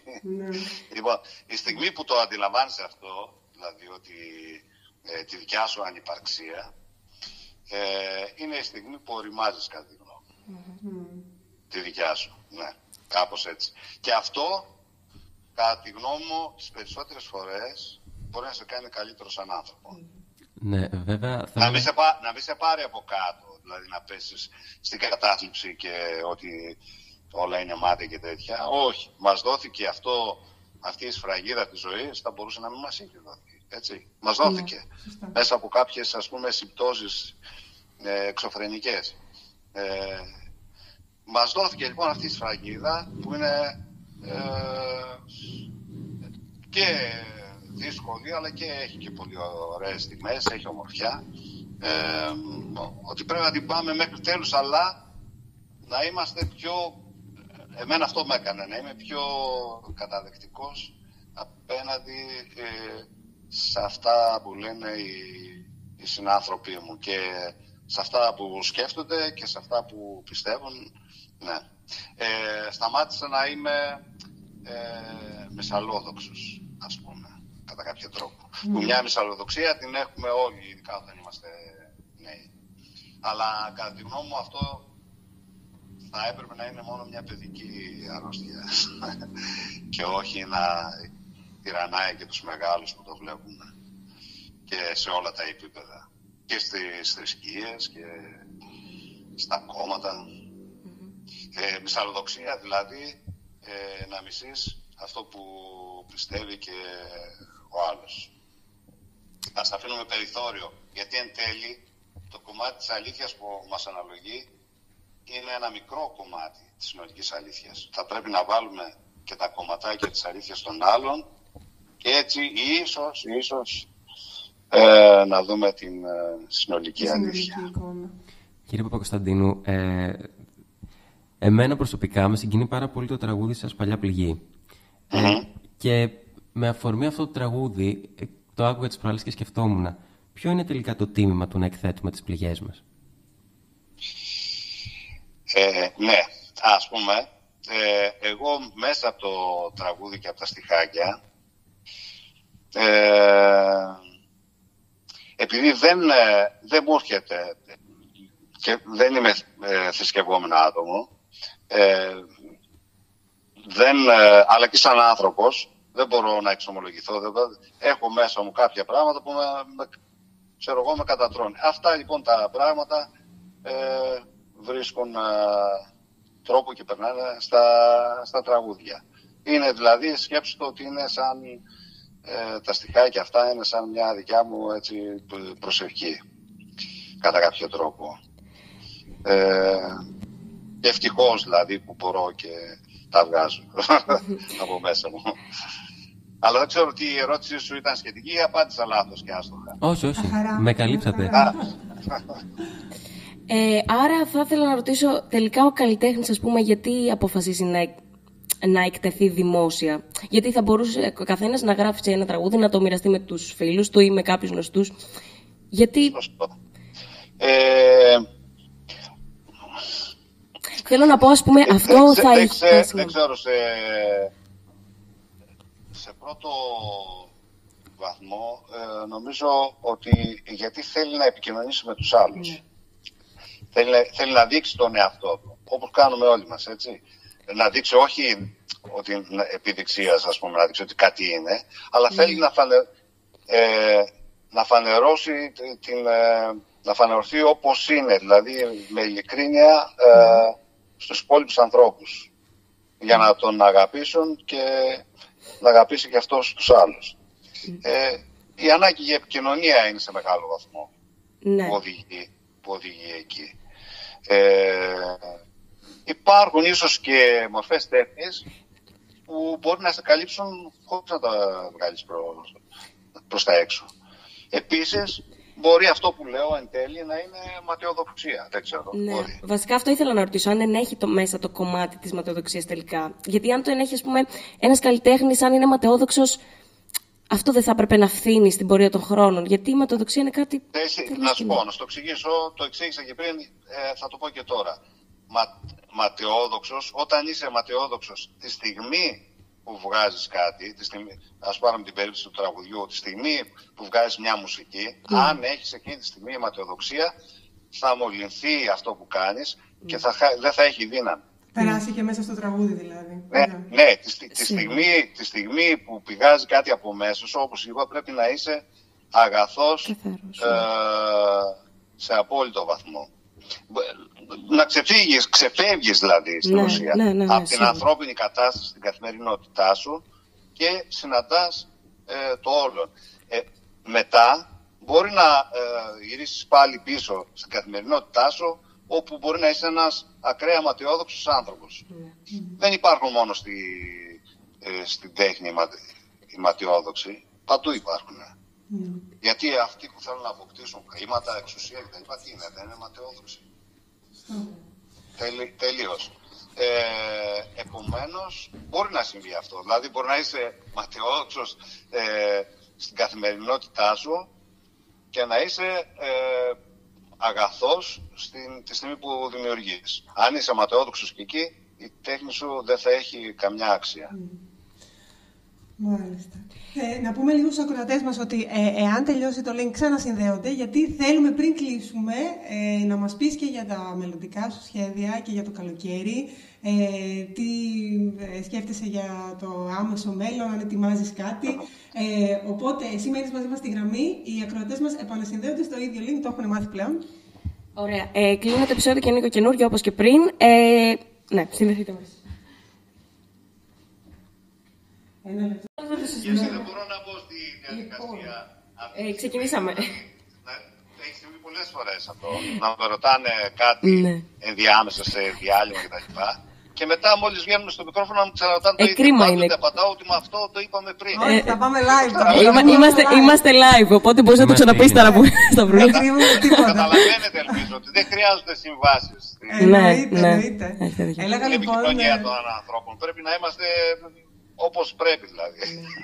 Αυθεντική και αυθόρμητη. Ναι. Ε, έλεγα λοιπόν για τον ελάχιστο αυτό ότι τον άκουγα πάρα πολύ σε μια φάση που έτυχε να διαβάζω ένα βιβλίο ε, που λεγόταν ε, μ, «Ανθρωπότητα, μια προσδόκητα αισιόδοξη ε, ιστορία» ε, και έλεγε ότι κάτι που μας έχει κάνει να συνδεθούμε και να ξεχωρίσουμε από τα υπόλοιπα ζώα είναι ότι το έχουμε λευκό ε, γύρω από την κόρη του ματιού μας, ενώ τα υπόλοιπα ζώα δεν έχουν ε, μ, λευκό χώρο στο μάτι τους. Ε, και εκεί μπορούμε να Ναι, βλέπουμε θα, που θα, και θα, θα κοιτάξω στα σκυλάκια μου για να βρει. Ε, για να το διαπιστώσεις.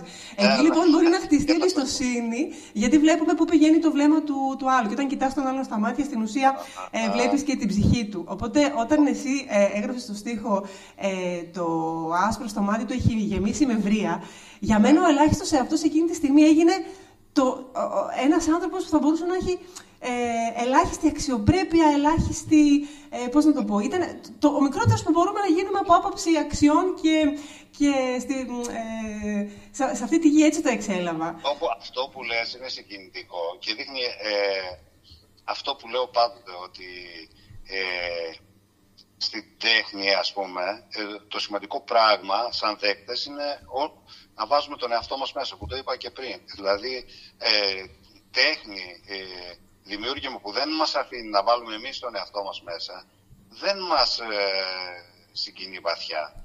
Ε, γι' αυτό και η ποίηση ας πούμε που αφήνει δεν μιλάω τώρα για τα δικά μου, λέω γενικώς. Εμένα μα- μου αρέσει πάρα πολύ η ποίηση, γι' αυτό κυρίως το θέμα. Ότι μου αφήνει πολλά περιθώρια να βάλω τον εαυτό μου μέσα. Ναι, στη δική σου να, ερμηνεία. να υπάρχουν διάφορες εκδοχές. Εγώ μπορεί να ξέρω, μάλλον από ό,τι θυμάμαι, το έγραψα έτσι. Δηλαδή σχεδόν με αυτόματη γραφή. Μου ήρθε σαν εικόνα. Κατάλαβες; Ναι. Ε, ίσως, ίσως να μην είχα πίσω αυτό το πράγμα, αλλά αυτό που μου λες τώρα είναι συγκινητικό και ε, ξέρεις, είδε, κούμπωσε. Ναι. Κούμπωσε. Μα Τελικά εσύ βρήκες τι, τι ήθελα να πω ίσως. Ποιος Αλλά- Το ωραίο είναι ότι προσφέρεις πεδίο για να μπορεί ο καθένας να, να σκεφτεί. Ε, ε, έτσι, πρέπει, έτσι πρέπει να γίνεται, έτσι πρέπει να γίνεται. Να βάζουμε τον εαυτό μας μέσα σε αυτό. Δεν είναι να περνάει από το ένα αυτή και να βγαίνει από το άλλο ψήμα. Ε, αλλά ε, ισχύει αυτό που λες με ε, τέλος πάντων, το βιβλίο. Εγώ διάβασα ένα άλλο βιβλίο επίσης που έλεγε ε, κάπως το αντίθετο, ότι οφείλουμε την εξέλιξή μας ε, στο ψέμα. Ε, γιατί, το έλεγε ένας ε, επιστήμονας και έχει γράψει και βιβλίο. Ε, γιατί, Το εγωιστικό γονίδιο, ρωτάω τώρα. Δεν ξέρω. όχι, όχι, δεν νομίζω, δεν νομίζω να είναι το μυστικό. Ε, Δεν ξέρω αν αναφέρεται και εκεί, εγώ δεν το έχω διαβάσει αυτό. Ε, δεν θυμάμαι τώρα που. Ε, που έλεγε ότι ε, ε, υποστήριζε λοιπόν αυτός ο νευροεπιστήμονας ότι τα ζώα έτσι, δεν ψεύδονται. Όπως, τε- όπως λες ότι δεν έχουν λευκό ας πούμε στο... δεν ψεύδονται λοιπόν. Ε, το ψέμα είναι μια πολύπλοκη διαδικασία και ανάγκασε τον άνθρωπο να αναπτύξει τον εγκέφαλό του για να μπορέσει να το εξυπηρετήσει, να το βγάλει πέρα. Και ε, μια σημαντική διαφορά που έχουμε από, από τα υπόλοιπα όντα είναι ο εγκεφαλός μας. Έτσι δεν είναι; Ναι, εξελικτικά. Άρα λοιπόν οφείλουμε και στο ψέμα την εξέλιξή μας. Ναι, γιατί το ψέμα μπορούσες να επιλέξεις. Ε, ήταν ένα σημάδι αν θα επιλέξεις να είσαι με κάποιον ή όχι. Οπότε είτε τα θετικά είτε τα αρνητικά ήταν αυτό που σε κάνανε στην πορεία να επιλέξεις τους συντρόφους σου. Ε, Ο Χρήστος θέλει να ρωτήσει κάτι. Κύριε Παπακοσταντίνου. Λοιπόν, έχετε πει πολλές φορές στις συναυλίες σας ε, όσο πιο ευάλωτοι, τόσο πιο ελεύθεροι. Ναι. Τι είναι τελικά η ελευθερία για εσάς και από πού πηγάζει αυτή η φράση; Ε, αυτό το σκέφτηκα κάποια στιγμή που ε, βρέθηκα στη θέση να υπερασπίσω ένα φίλο μου ε, σε συναυλία που είχε μεθύσει ας πούμε και, ε, και ήταν ευάλωτος. Εκείνη τη στιγμή δηλαδή το σκέφτηκα αυτό και έκτοτε ε, διαπίστωσα ότι κουμπώνει πάρα πολλά πράγματα. Ε, αλλά έχω όμως και από πίσω το σκεπτικό, έτσι, δεν το είπα ε, έτσι τελείως ξεκάρφωτα. Εννοείται. Ε, όσο πιο ευάλωτη σημαίνει ε, στην ουσία όσο πιο αληθινή. Δηλαδή να μην προσποιούμαστε. Ε, όταν δεν προσποιείσαι και είσαι ο εαυτός σου, θα φτάσεις και σε σημεία ε, ε, από τη στιγμή που θα πεις, θα ανοίξεις ας πούμε εδώ θα ρούξω και θα πεις ε, αυτός είμαι, μπορεί να σε χτυπήσουν κιόλας. Ευάλωτος, έτσι. Να, ε, αλλά αν το κάνεις αυτό, μπορεί να έχεις και χτυπήματα. Από την άλλη μεριά όμως είναι και δημοτικό, γιατί δεν θα χρειάζεται να ζεις ε, στο ψεύδος και όλη σου τη ζωή να, στηρί, να τη στηρίξεις στο ψεύδος και την, ε, την υποκρισία. Ε, και δεν, από τη στιγμή που θα είσαι ευάλωτος και θα έχεις τροτός και θα έχεις ε, χτυπηθεί, ε, δεν θα φοβάσαι κιόλας. Δεν θα έχεις φόβο για να εκτεθείς. Ωραία, και Κάπου τώρα έτσι. προχωράμε στην τελευταία μας ερώτηση. Ε, Α, έχουμε ακόμα ερωτήσεις, ε; ναι, Τελειώνουμε, τελειώνουμε. τελειώνουμε. Και μετά ίσως διαβάσουμε πληκτικά και κάποιους του κοινού, γιατί ε, μας ε, ακούνε είχαμε πολλοί διάφορα σχόλια άνθρωποι. για το ζήτημα. Ναι, και είχαμε διάφορα Είχαμε, σχόλια. είχαμε δύο-τρεις ερωτήσεις από το κοινό, δεν ξέρω. αν- Ε, εντάξει, ας το κάνουμε κι αυτό. Α, εντάξει, Ωραία. για να μην σε ταλαιπωρήσουμε τραυματία άνθρωπο. Συγγνώμη. Λοιπόν, θέλω να μας πείτε τα μελλοντικά σχέδιά σας, άμα, άμα έχετε κάτι κατά νου, τι σκοπεύετε να κάνετε το καλοκαίρι, κάποιον κύκλο συναυλιών πιθανώς. Ε, ναι, αν είμαι καλά, πάντοτε με αυτή την προϋπόθεση, ε, λέω να κάνω και φέτος το καλοκαίρι εμφανίσεις.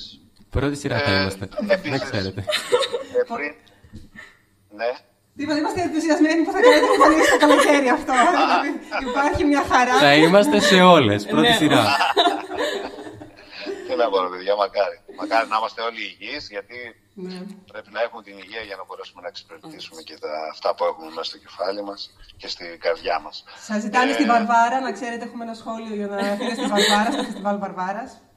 Τι πράγμα, Σας ζητάνε στο φεστιβάλ Βαρβάρας, να ξέρετε, είναι η Έχετε πρώτη ζήτηση απέτηση παντού. από το κοινό που έχουμε. γιατί να σας πω, δεν, δεν ξέρω, δεν ξέρω, τα κανονίζω, έχω Η ανθρώπους που manager. τα κανονίζουν αυτά. Ναι, ναι, ναι. Και έχει να κάνει και με πολλά πράγματα. Δηλαδή, πώς είναι το σχήμα, να φανταστείτε, φέτος θα είμαστε ακόμα περισσότεροι ε, από πέρυσι. Δηλαδή, είναι ένα σχήμα, θα είναι δυσκίνητο. Δεν ξέρω πόσο θα μπορέσω να παίξω εκτός Αθήνας και Θεσσαλονίκης. Θα δούμε, θα δούμε.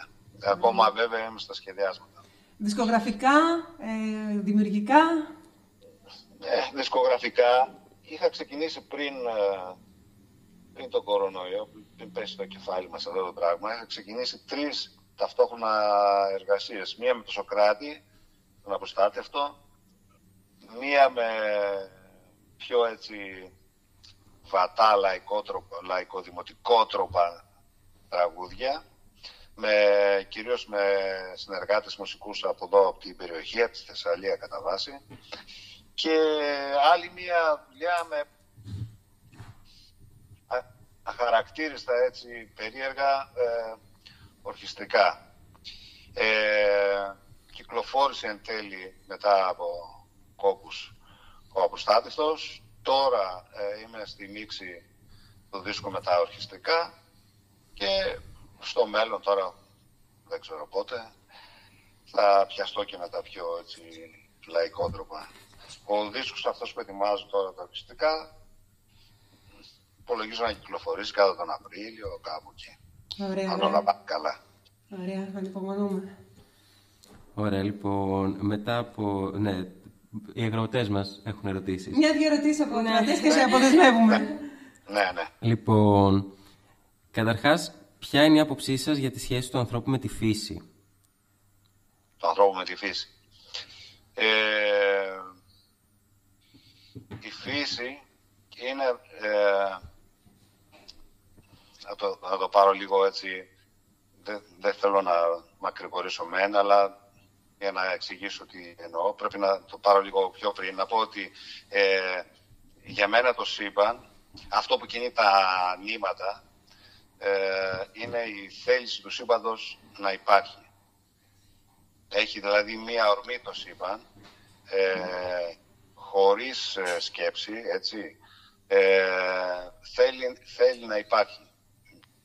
Ε, αυτό το εξέφρασε πολύ καθαρά και αναλυτικά ο Σοπενχάουερ. Ε, η φύση λοιπόν είναι, ε, και μάλιστα έτσι, ε, έτσι μπορώ να εξηγήσω γιατί υπάρχουν οι φυσικοί νόμοι. Εγώ νομίζω ότι είναι έκφραση της, αυτής της βούλησης του σύμπαντος να υπάρχει. Η φύση λοιπόν είναι ε, η αντικειμενο, αντικειμενοποίηση αυτής της θέλησης του σύμπαντος να υπάρχει. Ε, η φύση είναι αυτό το πράγμα, είναι η ουσία η ουσία του κόσμου, η ουσία του σύμπαντος είναι η φύση και επομένως ε, όπως και η μουσική που είχα αναφερθεί πριν ε, είναι αληθινή και μας δίνει το μέτρο της. Αρκεί να είμαστε ε, δεκτικοί σε αυτό. Εγώ προσωπικά ε, ε, ε, επίσης στη φύση βρίσκω την παρηγορητική ομορφιά. Δηλαδή είναι ένα από τα βασικά στοιχεία της ζωής μας η ομορφιά που υπάρχει στη φύση. Ε, και το άλλο είναι αυτό που σας είπα, ότι εκφράζει την ουσία. Ναι. Την ουσία του, του σύμπαντος, την ουσία του, του κόσμου. Η, η φύση. Και, και είναι μόνο αληθινή. Ε, επομένως, ε, είναι μεγάλο στήριγμα για μας. Δυστυχώς όμως βλέπω ότι ε, εν τέλει ο άνθρωπος έχει, είναι τυφλός, οδηγείται, οδηγεί τη, φύση και τον εαυτό του στην καταστροφή. Τη φύση τουλάχιστον στη γη, έτσι, γιατί σε, σε συμπαντική κλίμακα δεν μπορεί να το κάνει. Σε τρομάζει η ε, τεχνολογία στον αντίποδα της φύσης; Ορίστε. Σε τρομάζει η τεχνολογία στον αντίποδα της φύσης; Ε, γνωρίζω ότι πάντοτε ό,τι κερδίζουμε είναι λιγότερο από αυτό που ξοδεύουμε. Ε, οδηγούμαστε συνεχώς, ε, σύμφωνα βεβαίως και με τις θεωρίες τις επιστημονικές, συνεχώς οδηγούμαστε σε, ε, στη μεγαλύτερη δυνατή αταξία. Και είναι αυτό που είπα πριν, δηλαδή δεν μπορώ τώρα να το εξηγήσω περισσότερο, ότι ε, αυτό που κερδίζουμε πάντα είναι λιγότερο, αν τα βάλουμε όλα μαζί, είναι λιγότερο από αυτό που έχουμε προσφέρει. Επομένως, επειδή η τεχνολογία είναι κάτι ε, που κερδίζουμε σε σχέση με αυτό που προσφέραμε για να έχουμε αυτή τη τεχνολογία, πάντοτε θα, θα οδηγούμαστε προς την ε, καταστροφή. Δεν υπάρχει δηλαδή ε, γυρισμός σε αυτό το πράγμα. Λοιπόν. και μία ακόμα ερώτηση. Αυτή μου την απάντηση δεν κατάφερα δηλαδή, να σας δώσω ακριβώς τι έχω στο μυαλό μου, αλλά είναι. Όχι, δεν πειράζει. Μια χαρά, μια χαρά. Το, εντάξει, πήγαινε στο ότι ας μην αφήσουμε ξέρεις, κάτι ε, έτσι, δυσάρεστο να πλανάτε στον αέρα, αλλά έχουμε τη μουσική. Έχουμε τη μουσική και θα τα ανατρέψουμε όλα. Ναι, αλλά δεν, ελπίζω ότι δεν θα, δεν θα συμβεί αύριο αυτό το πράγμα. Έχουμε βάθος χρόνου. Λοιπόν, σε μία ακόμα ερώτηση Τελευταία από το κοινό. να πούμε, γιατί τελείωσε ναι, και ο χρόνος. Ναι, και ναι. το δικό σου σιγά σιγά, δεν θέλω να μην σε ταλαιπωρήσουμε άλλο. Εννοείται. Ε, η υπομονή είναι αρετή για τον άνθρωπο ή είναι εργαλείο των καθεστώτων; Wow. Η υπομονή, ε. Α, τώρα. Βγάζουμε το δύσκολο στο τέλος. Πρέπει να ζητήσω την υπομονή σας μέχρι να το εξηγήσω. ναι, ναι, ναι. ναι ε, την, την έχει. Δεν ξέρω, είναι, αυτό είναι ένα δύσκολο, δύσκολο ερώτημα. Ε, δεν μπορώ να το εξηγήσω. Δεν μπορώ τώρα. Φαντάζομαι είναι βάση συνθήκων και αναλόγως την περίπτωση. Είναι, είναι δύσκολο, δύσκολο ερώτημα, δεν μπορώ. Δηλαδή, να πω κάτι έτσι, δεν, ε, δεν το έχω σκεφτεί πολύ αυτό το πράγμα. Δεν το έχω Άρα πρέπει να κάνουμε μια καινούργια εκπομπή στο μέλλον, να το σκεφτείτε και να Επιφυλασσόμαστε. μας απαντήσετε. Ε, Θανάση, σε ευχαριστούμε πάρα, ευχαριστούμε πάρα πολύ. Ε, Εγώ γιατί σου μιλάω στον ελληνικό και οι υπόλοιποι στον πληθυντικό, θα σας μιλάω και εγώ στον ελληνικό λοιπόν, κύριε Παπακοσταντίνου. Ε, Στον ελληνικό, στον ελληνικό. Στον ελληνικό. Εγώ ήθελα να πω και στα παιδιά να μου μιλάνε στον ελληνικό. Ε, Εννοείται. μας ξέφυγε. Γιατί Εντάξει. υπάρχει αυτή η οικειότητα που ο κάθε καλλιτέχνης έχει με το κοινό του. Την επόμενη φορά. Εντάξει. Θα υπάρξει δηλαδή επόμενη φορά. θα Ε, υπάρξει. άμα στα καλά, ξέρω. Όπα. Γιατί όχι. Ευχαριστούμε πολύ. Αναμένουμε τις συναυλίες, τα, τα καινούργια σχέδια που έχεις ετοιμάσει. Και την επόμενη συνέντευξη. Ναι. Ε, Είμαστε εγώ... Να είστε καλά, εσείς θα έχετε τελειώσει όμως. Αν είναι, δεν ξέρω αν είναι παιδιά λυκείου μόνο. Ε, ναι, οπότε θα είμαστε και πιο χαλαροί και δεσμένοι στις συναυλίες και σε όλα τα καλλιτεχνικά δρόμενα το καλοκαίρι. Ωραία, να καλές επιτυχίες εύχομαι. Ευχαριστούμε πάρα πολύ. Και ό,τι κάνετε. Ελπίζω να μην σας κουράσαμε τώρα, γιατί είπαμε και διάφορα τέτοια εμείς. Τέλος πάντων. Ε, Υγεία, υγεία πάνω απ' όλα. Και... Περαστικά σας και Περαστικά σας. σας. Ευχαριστούμε και πάλι. Καλή αντάμωση. Γεια. Τα λέμε πια. Λοιπόν, Αυτό ήταν. αυτή ήταν η πρώτη μας Λοιπόν, συνέντευξη που ναι. στέφθηκε νομίζω με απόλυτη Νομίζω επιτυχία. καλά τα Εμείς πήγαμε. πάντως το απολαύσαμε πολύ. Ελπίζω να μην ήταν κουραστικό, δεν ξέρω. Όχι, δεν νομίζω. Ήταν νομίζω πολύ επικοδομητικό όλο αυτό. Ωραία. Ε, τεχνικά ελπίζουμε να βγει και καλά. Ναι, ελπίζω. Ζητάμε την κατανόησή σας για πράγματα που τεχνικά ίσως δεν λειτουργήσαν. Αν δεν διαβάστηκαν όλα τα σχόλια επίσης, να ζητήσουμε συγγνώμη, απλά ήταν πολύ συμπυκνωμένη όλη η συζήτηση και. Και φυσικά ναι. λόγω και του θέματος υγείας που προέκυψε στον Ναι, κύριο Παπακοσταντίνου, αυτό. δεν θέλαμε να τον κουράσουμε και να γίνει όλο αυτό μια δυσάρεστη εμπειρία για τον ίδιο. Να βάλουμε ένα τραγουδάκι, ρε παιδιά. Ε, Να βάλουμε. Λοιπόν. Ε, τα ήρεμα κορμιά πότε θα τα βάλουμε, Μαρία; Θα τα βάλουμε. Ναι, τα αλλά εγώ στα κρατάμε. ζήτησα special. Δέκα φορές με ρώτησε η Μαρία ποιο τραγούδι να βάλει Μα και τα τι δέκα τα ήρεμα κορμιά έκανε- της είπα. Καλά, πληκτρολόγησε. Έρημα κορμιά. Μπράβο. Λοιπόν, αυτό το τραγούδι εμένα προσωπικά μου αρέσει πάρα πολύ. Θεωρώ ότι Και εμένα. θίγει Πω, πω, πραγματικά πάρα όμως. πολύ. Δηλαδή, ότι ένας άνθρωπος ο οποίος έχει καεί, ε, το βλέπει, το, το, το νιώθει αυτό το τραγούδι με τελείως διαφορετικό Έχει πνεύμα. πάλι, έχει πάλι αυτή τη διαχρονικότητα και, Ναι. με τις, αν- και, σε- και για τις ανθρώπινες σχέσεις και για τον κάθε άνθρωπο την πορεία του ξεχωριστά και εκ- εκφράζει όλο. Και... Είναι, είναι, είναι πολύ έντονο. Δηλαδή και οι στίχοι, άμα τους προσέξουμε, έρημα κορμιά, καμένες Καλά. εκκλησίες, καφτάνια Το- τη ψυχής. Είναι και η γλώσσα που χρησιμοποιεί ο συγκεκριμένος. Είναι λαϊκή η γλώσσα. ναι. Και να πούμε ότι μετά από αυτό μείνετε μαζί μας γιατί έχουμε και την κλήρωση. Γιατί ναι, είχαμε ναι, και μην, μην giveaway. την ξεχνιόμαστε. Ε, η οποία Ωραία. θα γίνει στο live στο Instagram. Μάλλον θα γίνει στο Instagram μέσω της εφαρμογής, απλά θα το ανεβάσουμε και live. Οπότε stay tuned. Πάμε.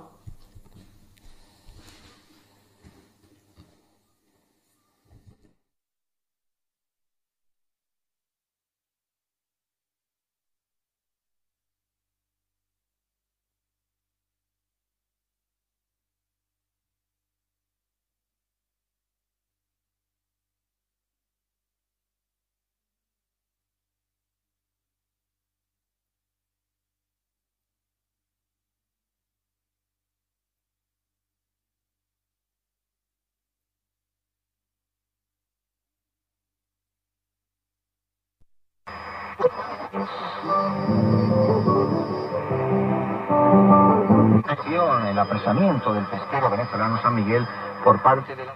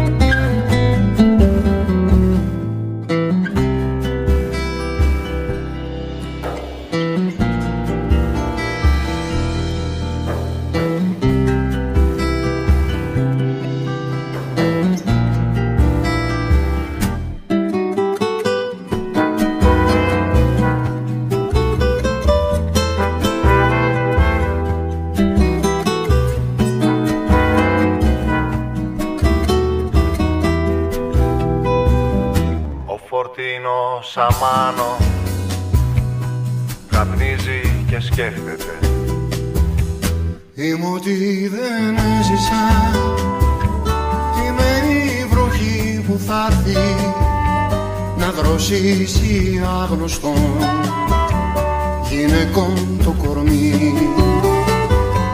Βράδυ στα κρεβάτια τους Θα στενάζουν ξαναμένες Ποιος αμάνος έφερες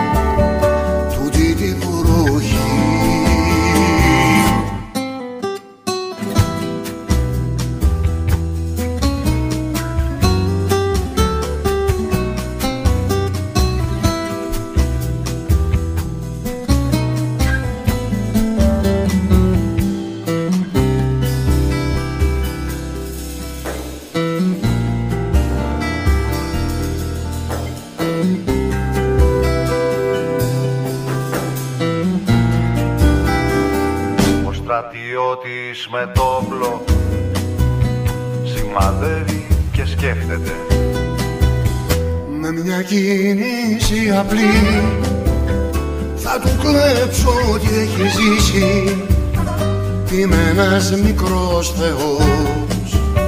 Είμαι ένας στοιχιός Πάνω από το αίμα του Αύριο εδώ την ίδια ώρα. Ερπετά θα σέρνονται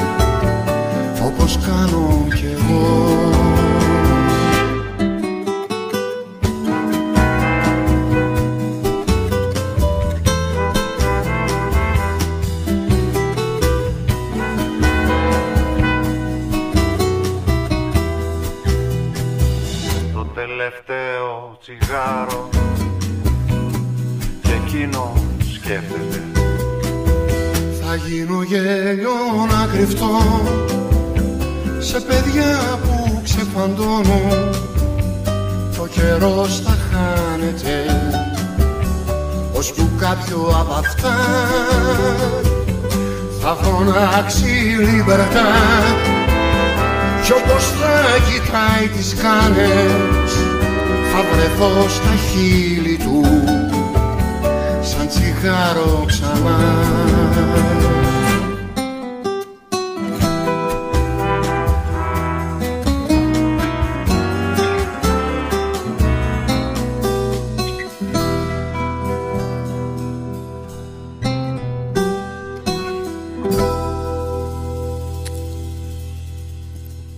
να ακόμα μία απόδειξη πως είμαστε μία εκπομπή Kinder έκπληξη που δημιουργούμε αισθήματα. Εσείς περιμένετε να ακούσετε τα έρημα κορμιά και ακούσαμε τον Φορτίνο Σαμάνο. Αγώθηκες, ρε αγόρι μου. πώς νιώθεις γι' αυτό; Δεν θέλω να μιλήσω, είμαι σε παρένθεση. Γιατί και τι δεν έχουμε κάνει σε αυτή την εκπομπή. Έχουμε βάλει κλικερία Όντως. ταγκό αντί για το intro μας. Ε, καλά, το άλλο που βάλαμε τραγούδι και έπαιζε διαφήμιση και γεια σου Νικόλα. Αφού δεν δούλευε, παιδιά, δεν φόρτανε. Τι να Εντάξει, δηλαδή, Ναι. συγγνώμη. Γενικότερα είμαστε επαγγελματίες. Αλλά δεν πειράζει Ε, γιατί οι ατέλειες είναι αυτές που μας κάνουν τέλειους. Και η Εβάνα την ελεύθερη. Αυτό. Τέλεια. Εμείς, όπως καταλάβετε, νιώθουμε μια πληρότητα, μια χαρά, Ωραία, μια ναι. μέθεξη, ένα πράγμα, μια χαρά που είχαμε και συνομιλήσαμε με το, με το Θανάση. Ε, λι- δεν μπορέσαμε να διαβάσουμε όλα τα σχόλια, αλλά σε κάθε περίπτωση χαιρόμαστε πολύ που είστε μαζί μας. Ελπίζουμε να συνεχίσετε να παραμείνετε μαζί μας για να ακούσουμε και τα υπόλοιπα τραγούδια. Αυτό που σίγουρα μπορούμε να κάνουμε είναι να ζητήσουμε παραγγελίε τραγουδιών Τέλεια. από το, από το κοινό. Αν έχετε Ναι. κάποιο αγαπημένο του Θανάση. Αυτό είναι Αφού τέλειο. διαβάσαμε τα σχόλιά σας, να παίξουμε τα τραγούδια που σας αρέσουν. Ε, ναι, να παίξουμε Ε, τα τραγούδια που σας αρέσουν εννοείται. Οπότε μπορείτε να μας στείλετε στο chat τα τραγούδια σας. Ε, Λοιπόν, να προσπαθήσω τώρα να το βάλω. βάλτε το. Μπορείς. Να δούμε. Τώρα θα Πιστεύουμε. φορτώσει, παιδιά. το Παιδιά, πιστεύω. βάλτε στοιχήματα. Έρημα κορμιά, λοιπόν, θα παίξει αυτό ή ποιο άλλο. Μπορεί να παίξει καμιά πάολα, ξέρω εγώ. Όχι. Ξαφνικά. Άμα παίξει διαφήμιση.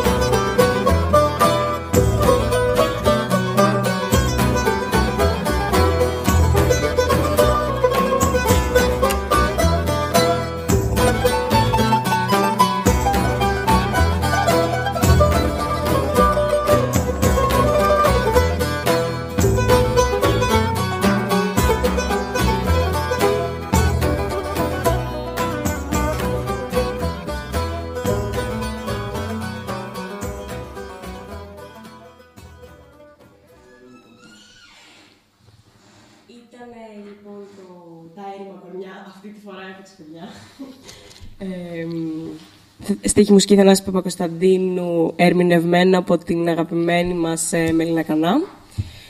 Ε, μ, και νομίζω μπορούμε να προχωρήσουμε στο επόμενο τραγούδι. Ε, να επιθυμίσω ότι δεχόμαστε τις παραγγελίες σας. Παιδιά, στείλτε τραγούδια, γιατί τουλάχιστον δεν επικεντρωθήκαμε πολύ στα σχόλια. Παιδιά, τουλάχιστον ναι. να παίξουμε. Είναι η ό,τι πρώτη φορά που το αγαπάμε, κάνουμε. Πόση ώρα ακόμη θα είμαστε στον αέρα, ρωτάω εγώ. Ε, πόση ώρα θα Ένα τέταρτο και κάτι. Ωραία. Για το επόμενο τέταρτο λοιπόν θα χαρούμε με θανάσιμο. Έτσι. Λοιπόν, πάμε σε ένα ακόμα τραγούδι πάλι με Λίνα Κανά, συγγνώμη. Αλλά είναι αγαπημένη, οπότε δεν πειράζει. Θα πάμε στο Βάλε Κρασί, πάλι στη μουσική Θανάση Παπακοσταντίνου. Και φύγαμε. Θα φορτώσω λογικά. Φόρτωσε. Bye.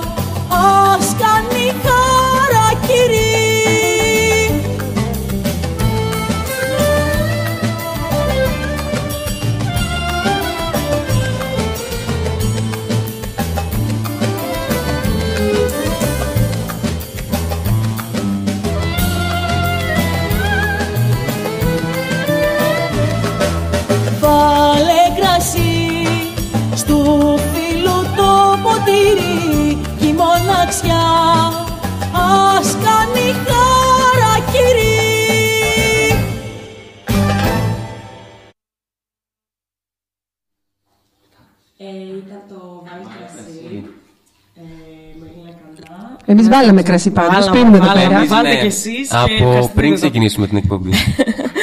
Ε, πολύ ωραία. Λοιπόν. Να πάμε και στην κλήρωσή Ε, μας. βέβαια. Ναι, εννοείται γιατί Η μας έχει έκπληξη μείνει της λίγος βραδιάς, χρόνος. παιδιά. Είναι η στιγμή Λοιπόν, που όλοι περιμένατε. έτσι. Δύο από εσάς θα κερδίσουν τον δίσκο, το, το νέο CD του Θανάση Παπακοσταντίνου. Νέο, σχετικά νέο, το πιο πρόσφατο. Ε, εντάξει. Απροστάτευτος, στο οποίο συμμετέχει και ο Σοκράτης Μάλα μα. Ε, και πάμε να κάνουμε την κλήρωση, Σταυρούλα. Πάμε να κάνουμε την κλήρωση live. Φυσικά με την τεχνική υποστήριξη του Igor. Igor, Ένα σε χειροκρότημα ευχαριστούμε, μακριά ο από τα technician. μικρόφωνα, Ο παρακαλώ. οποίος είναι πάντα μαζί μας. Πάντα, πάντα, πάντα. Είναι ο τεχνικός, είναι εθελοντής στο UN Europe. Ήταν μάλλον εθελοντής στο UN Europe, πλέον είναι μέλος του UN Europe και μας βοηθάει σε όλα αυτά τα, τα τεχνικά που εμείς δεν ξέρουμε με τα κουμπιά και τα λοιπά. Και αυτή τη στιγμή καταγράφει live την κλήρωση γιατί υπάρχει διαφάνεια. Στο Facebook. Στο Facebook, όπου πεις εσύ, τι να πω εγώ. Εγώ απλά θα βάλω εδώ πέρα ε, τους δύο τυχερούς ε, και να βάλουμε και ένα following control. Find winners. Ε, βλέπουμε εδώ πέρα με μεγάλη αγωνία.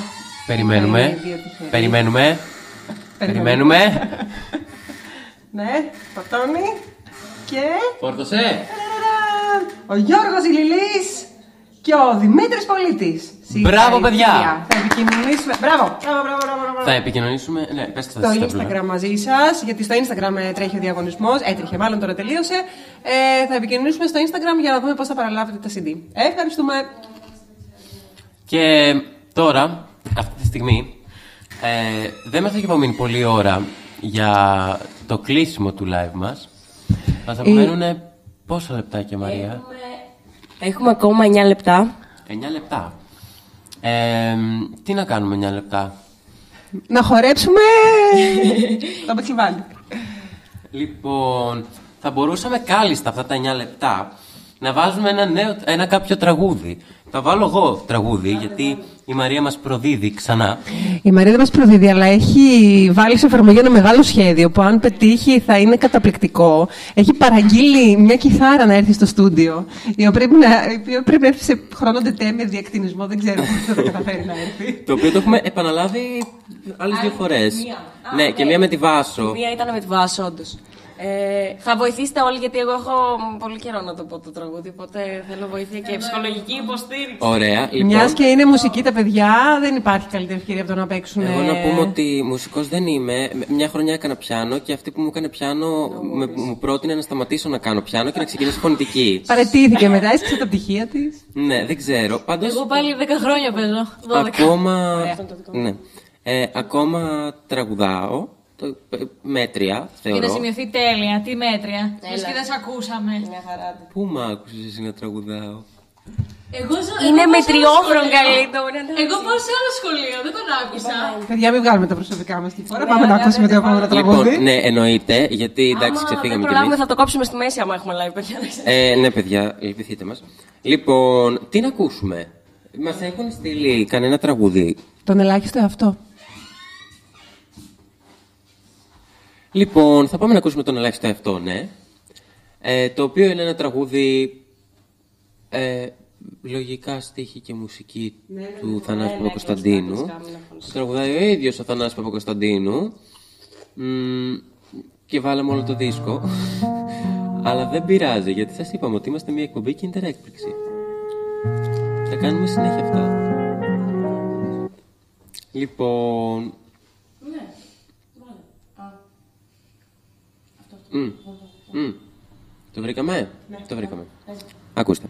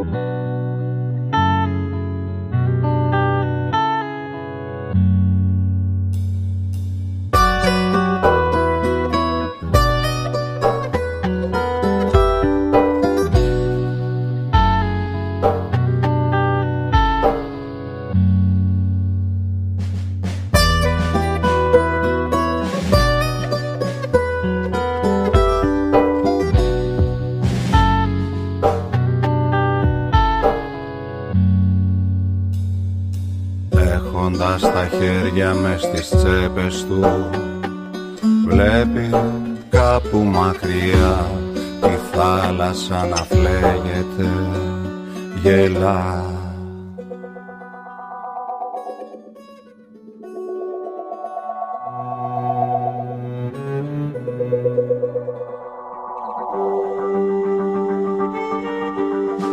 Τον εμπριστή τον αναγνώρισε. Τι κι αν έφευγε σκυφτός Τα λαθάκια του τα έκανε Κι αυτό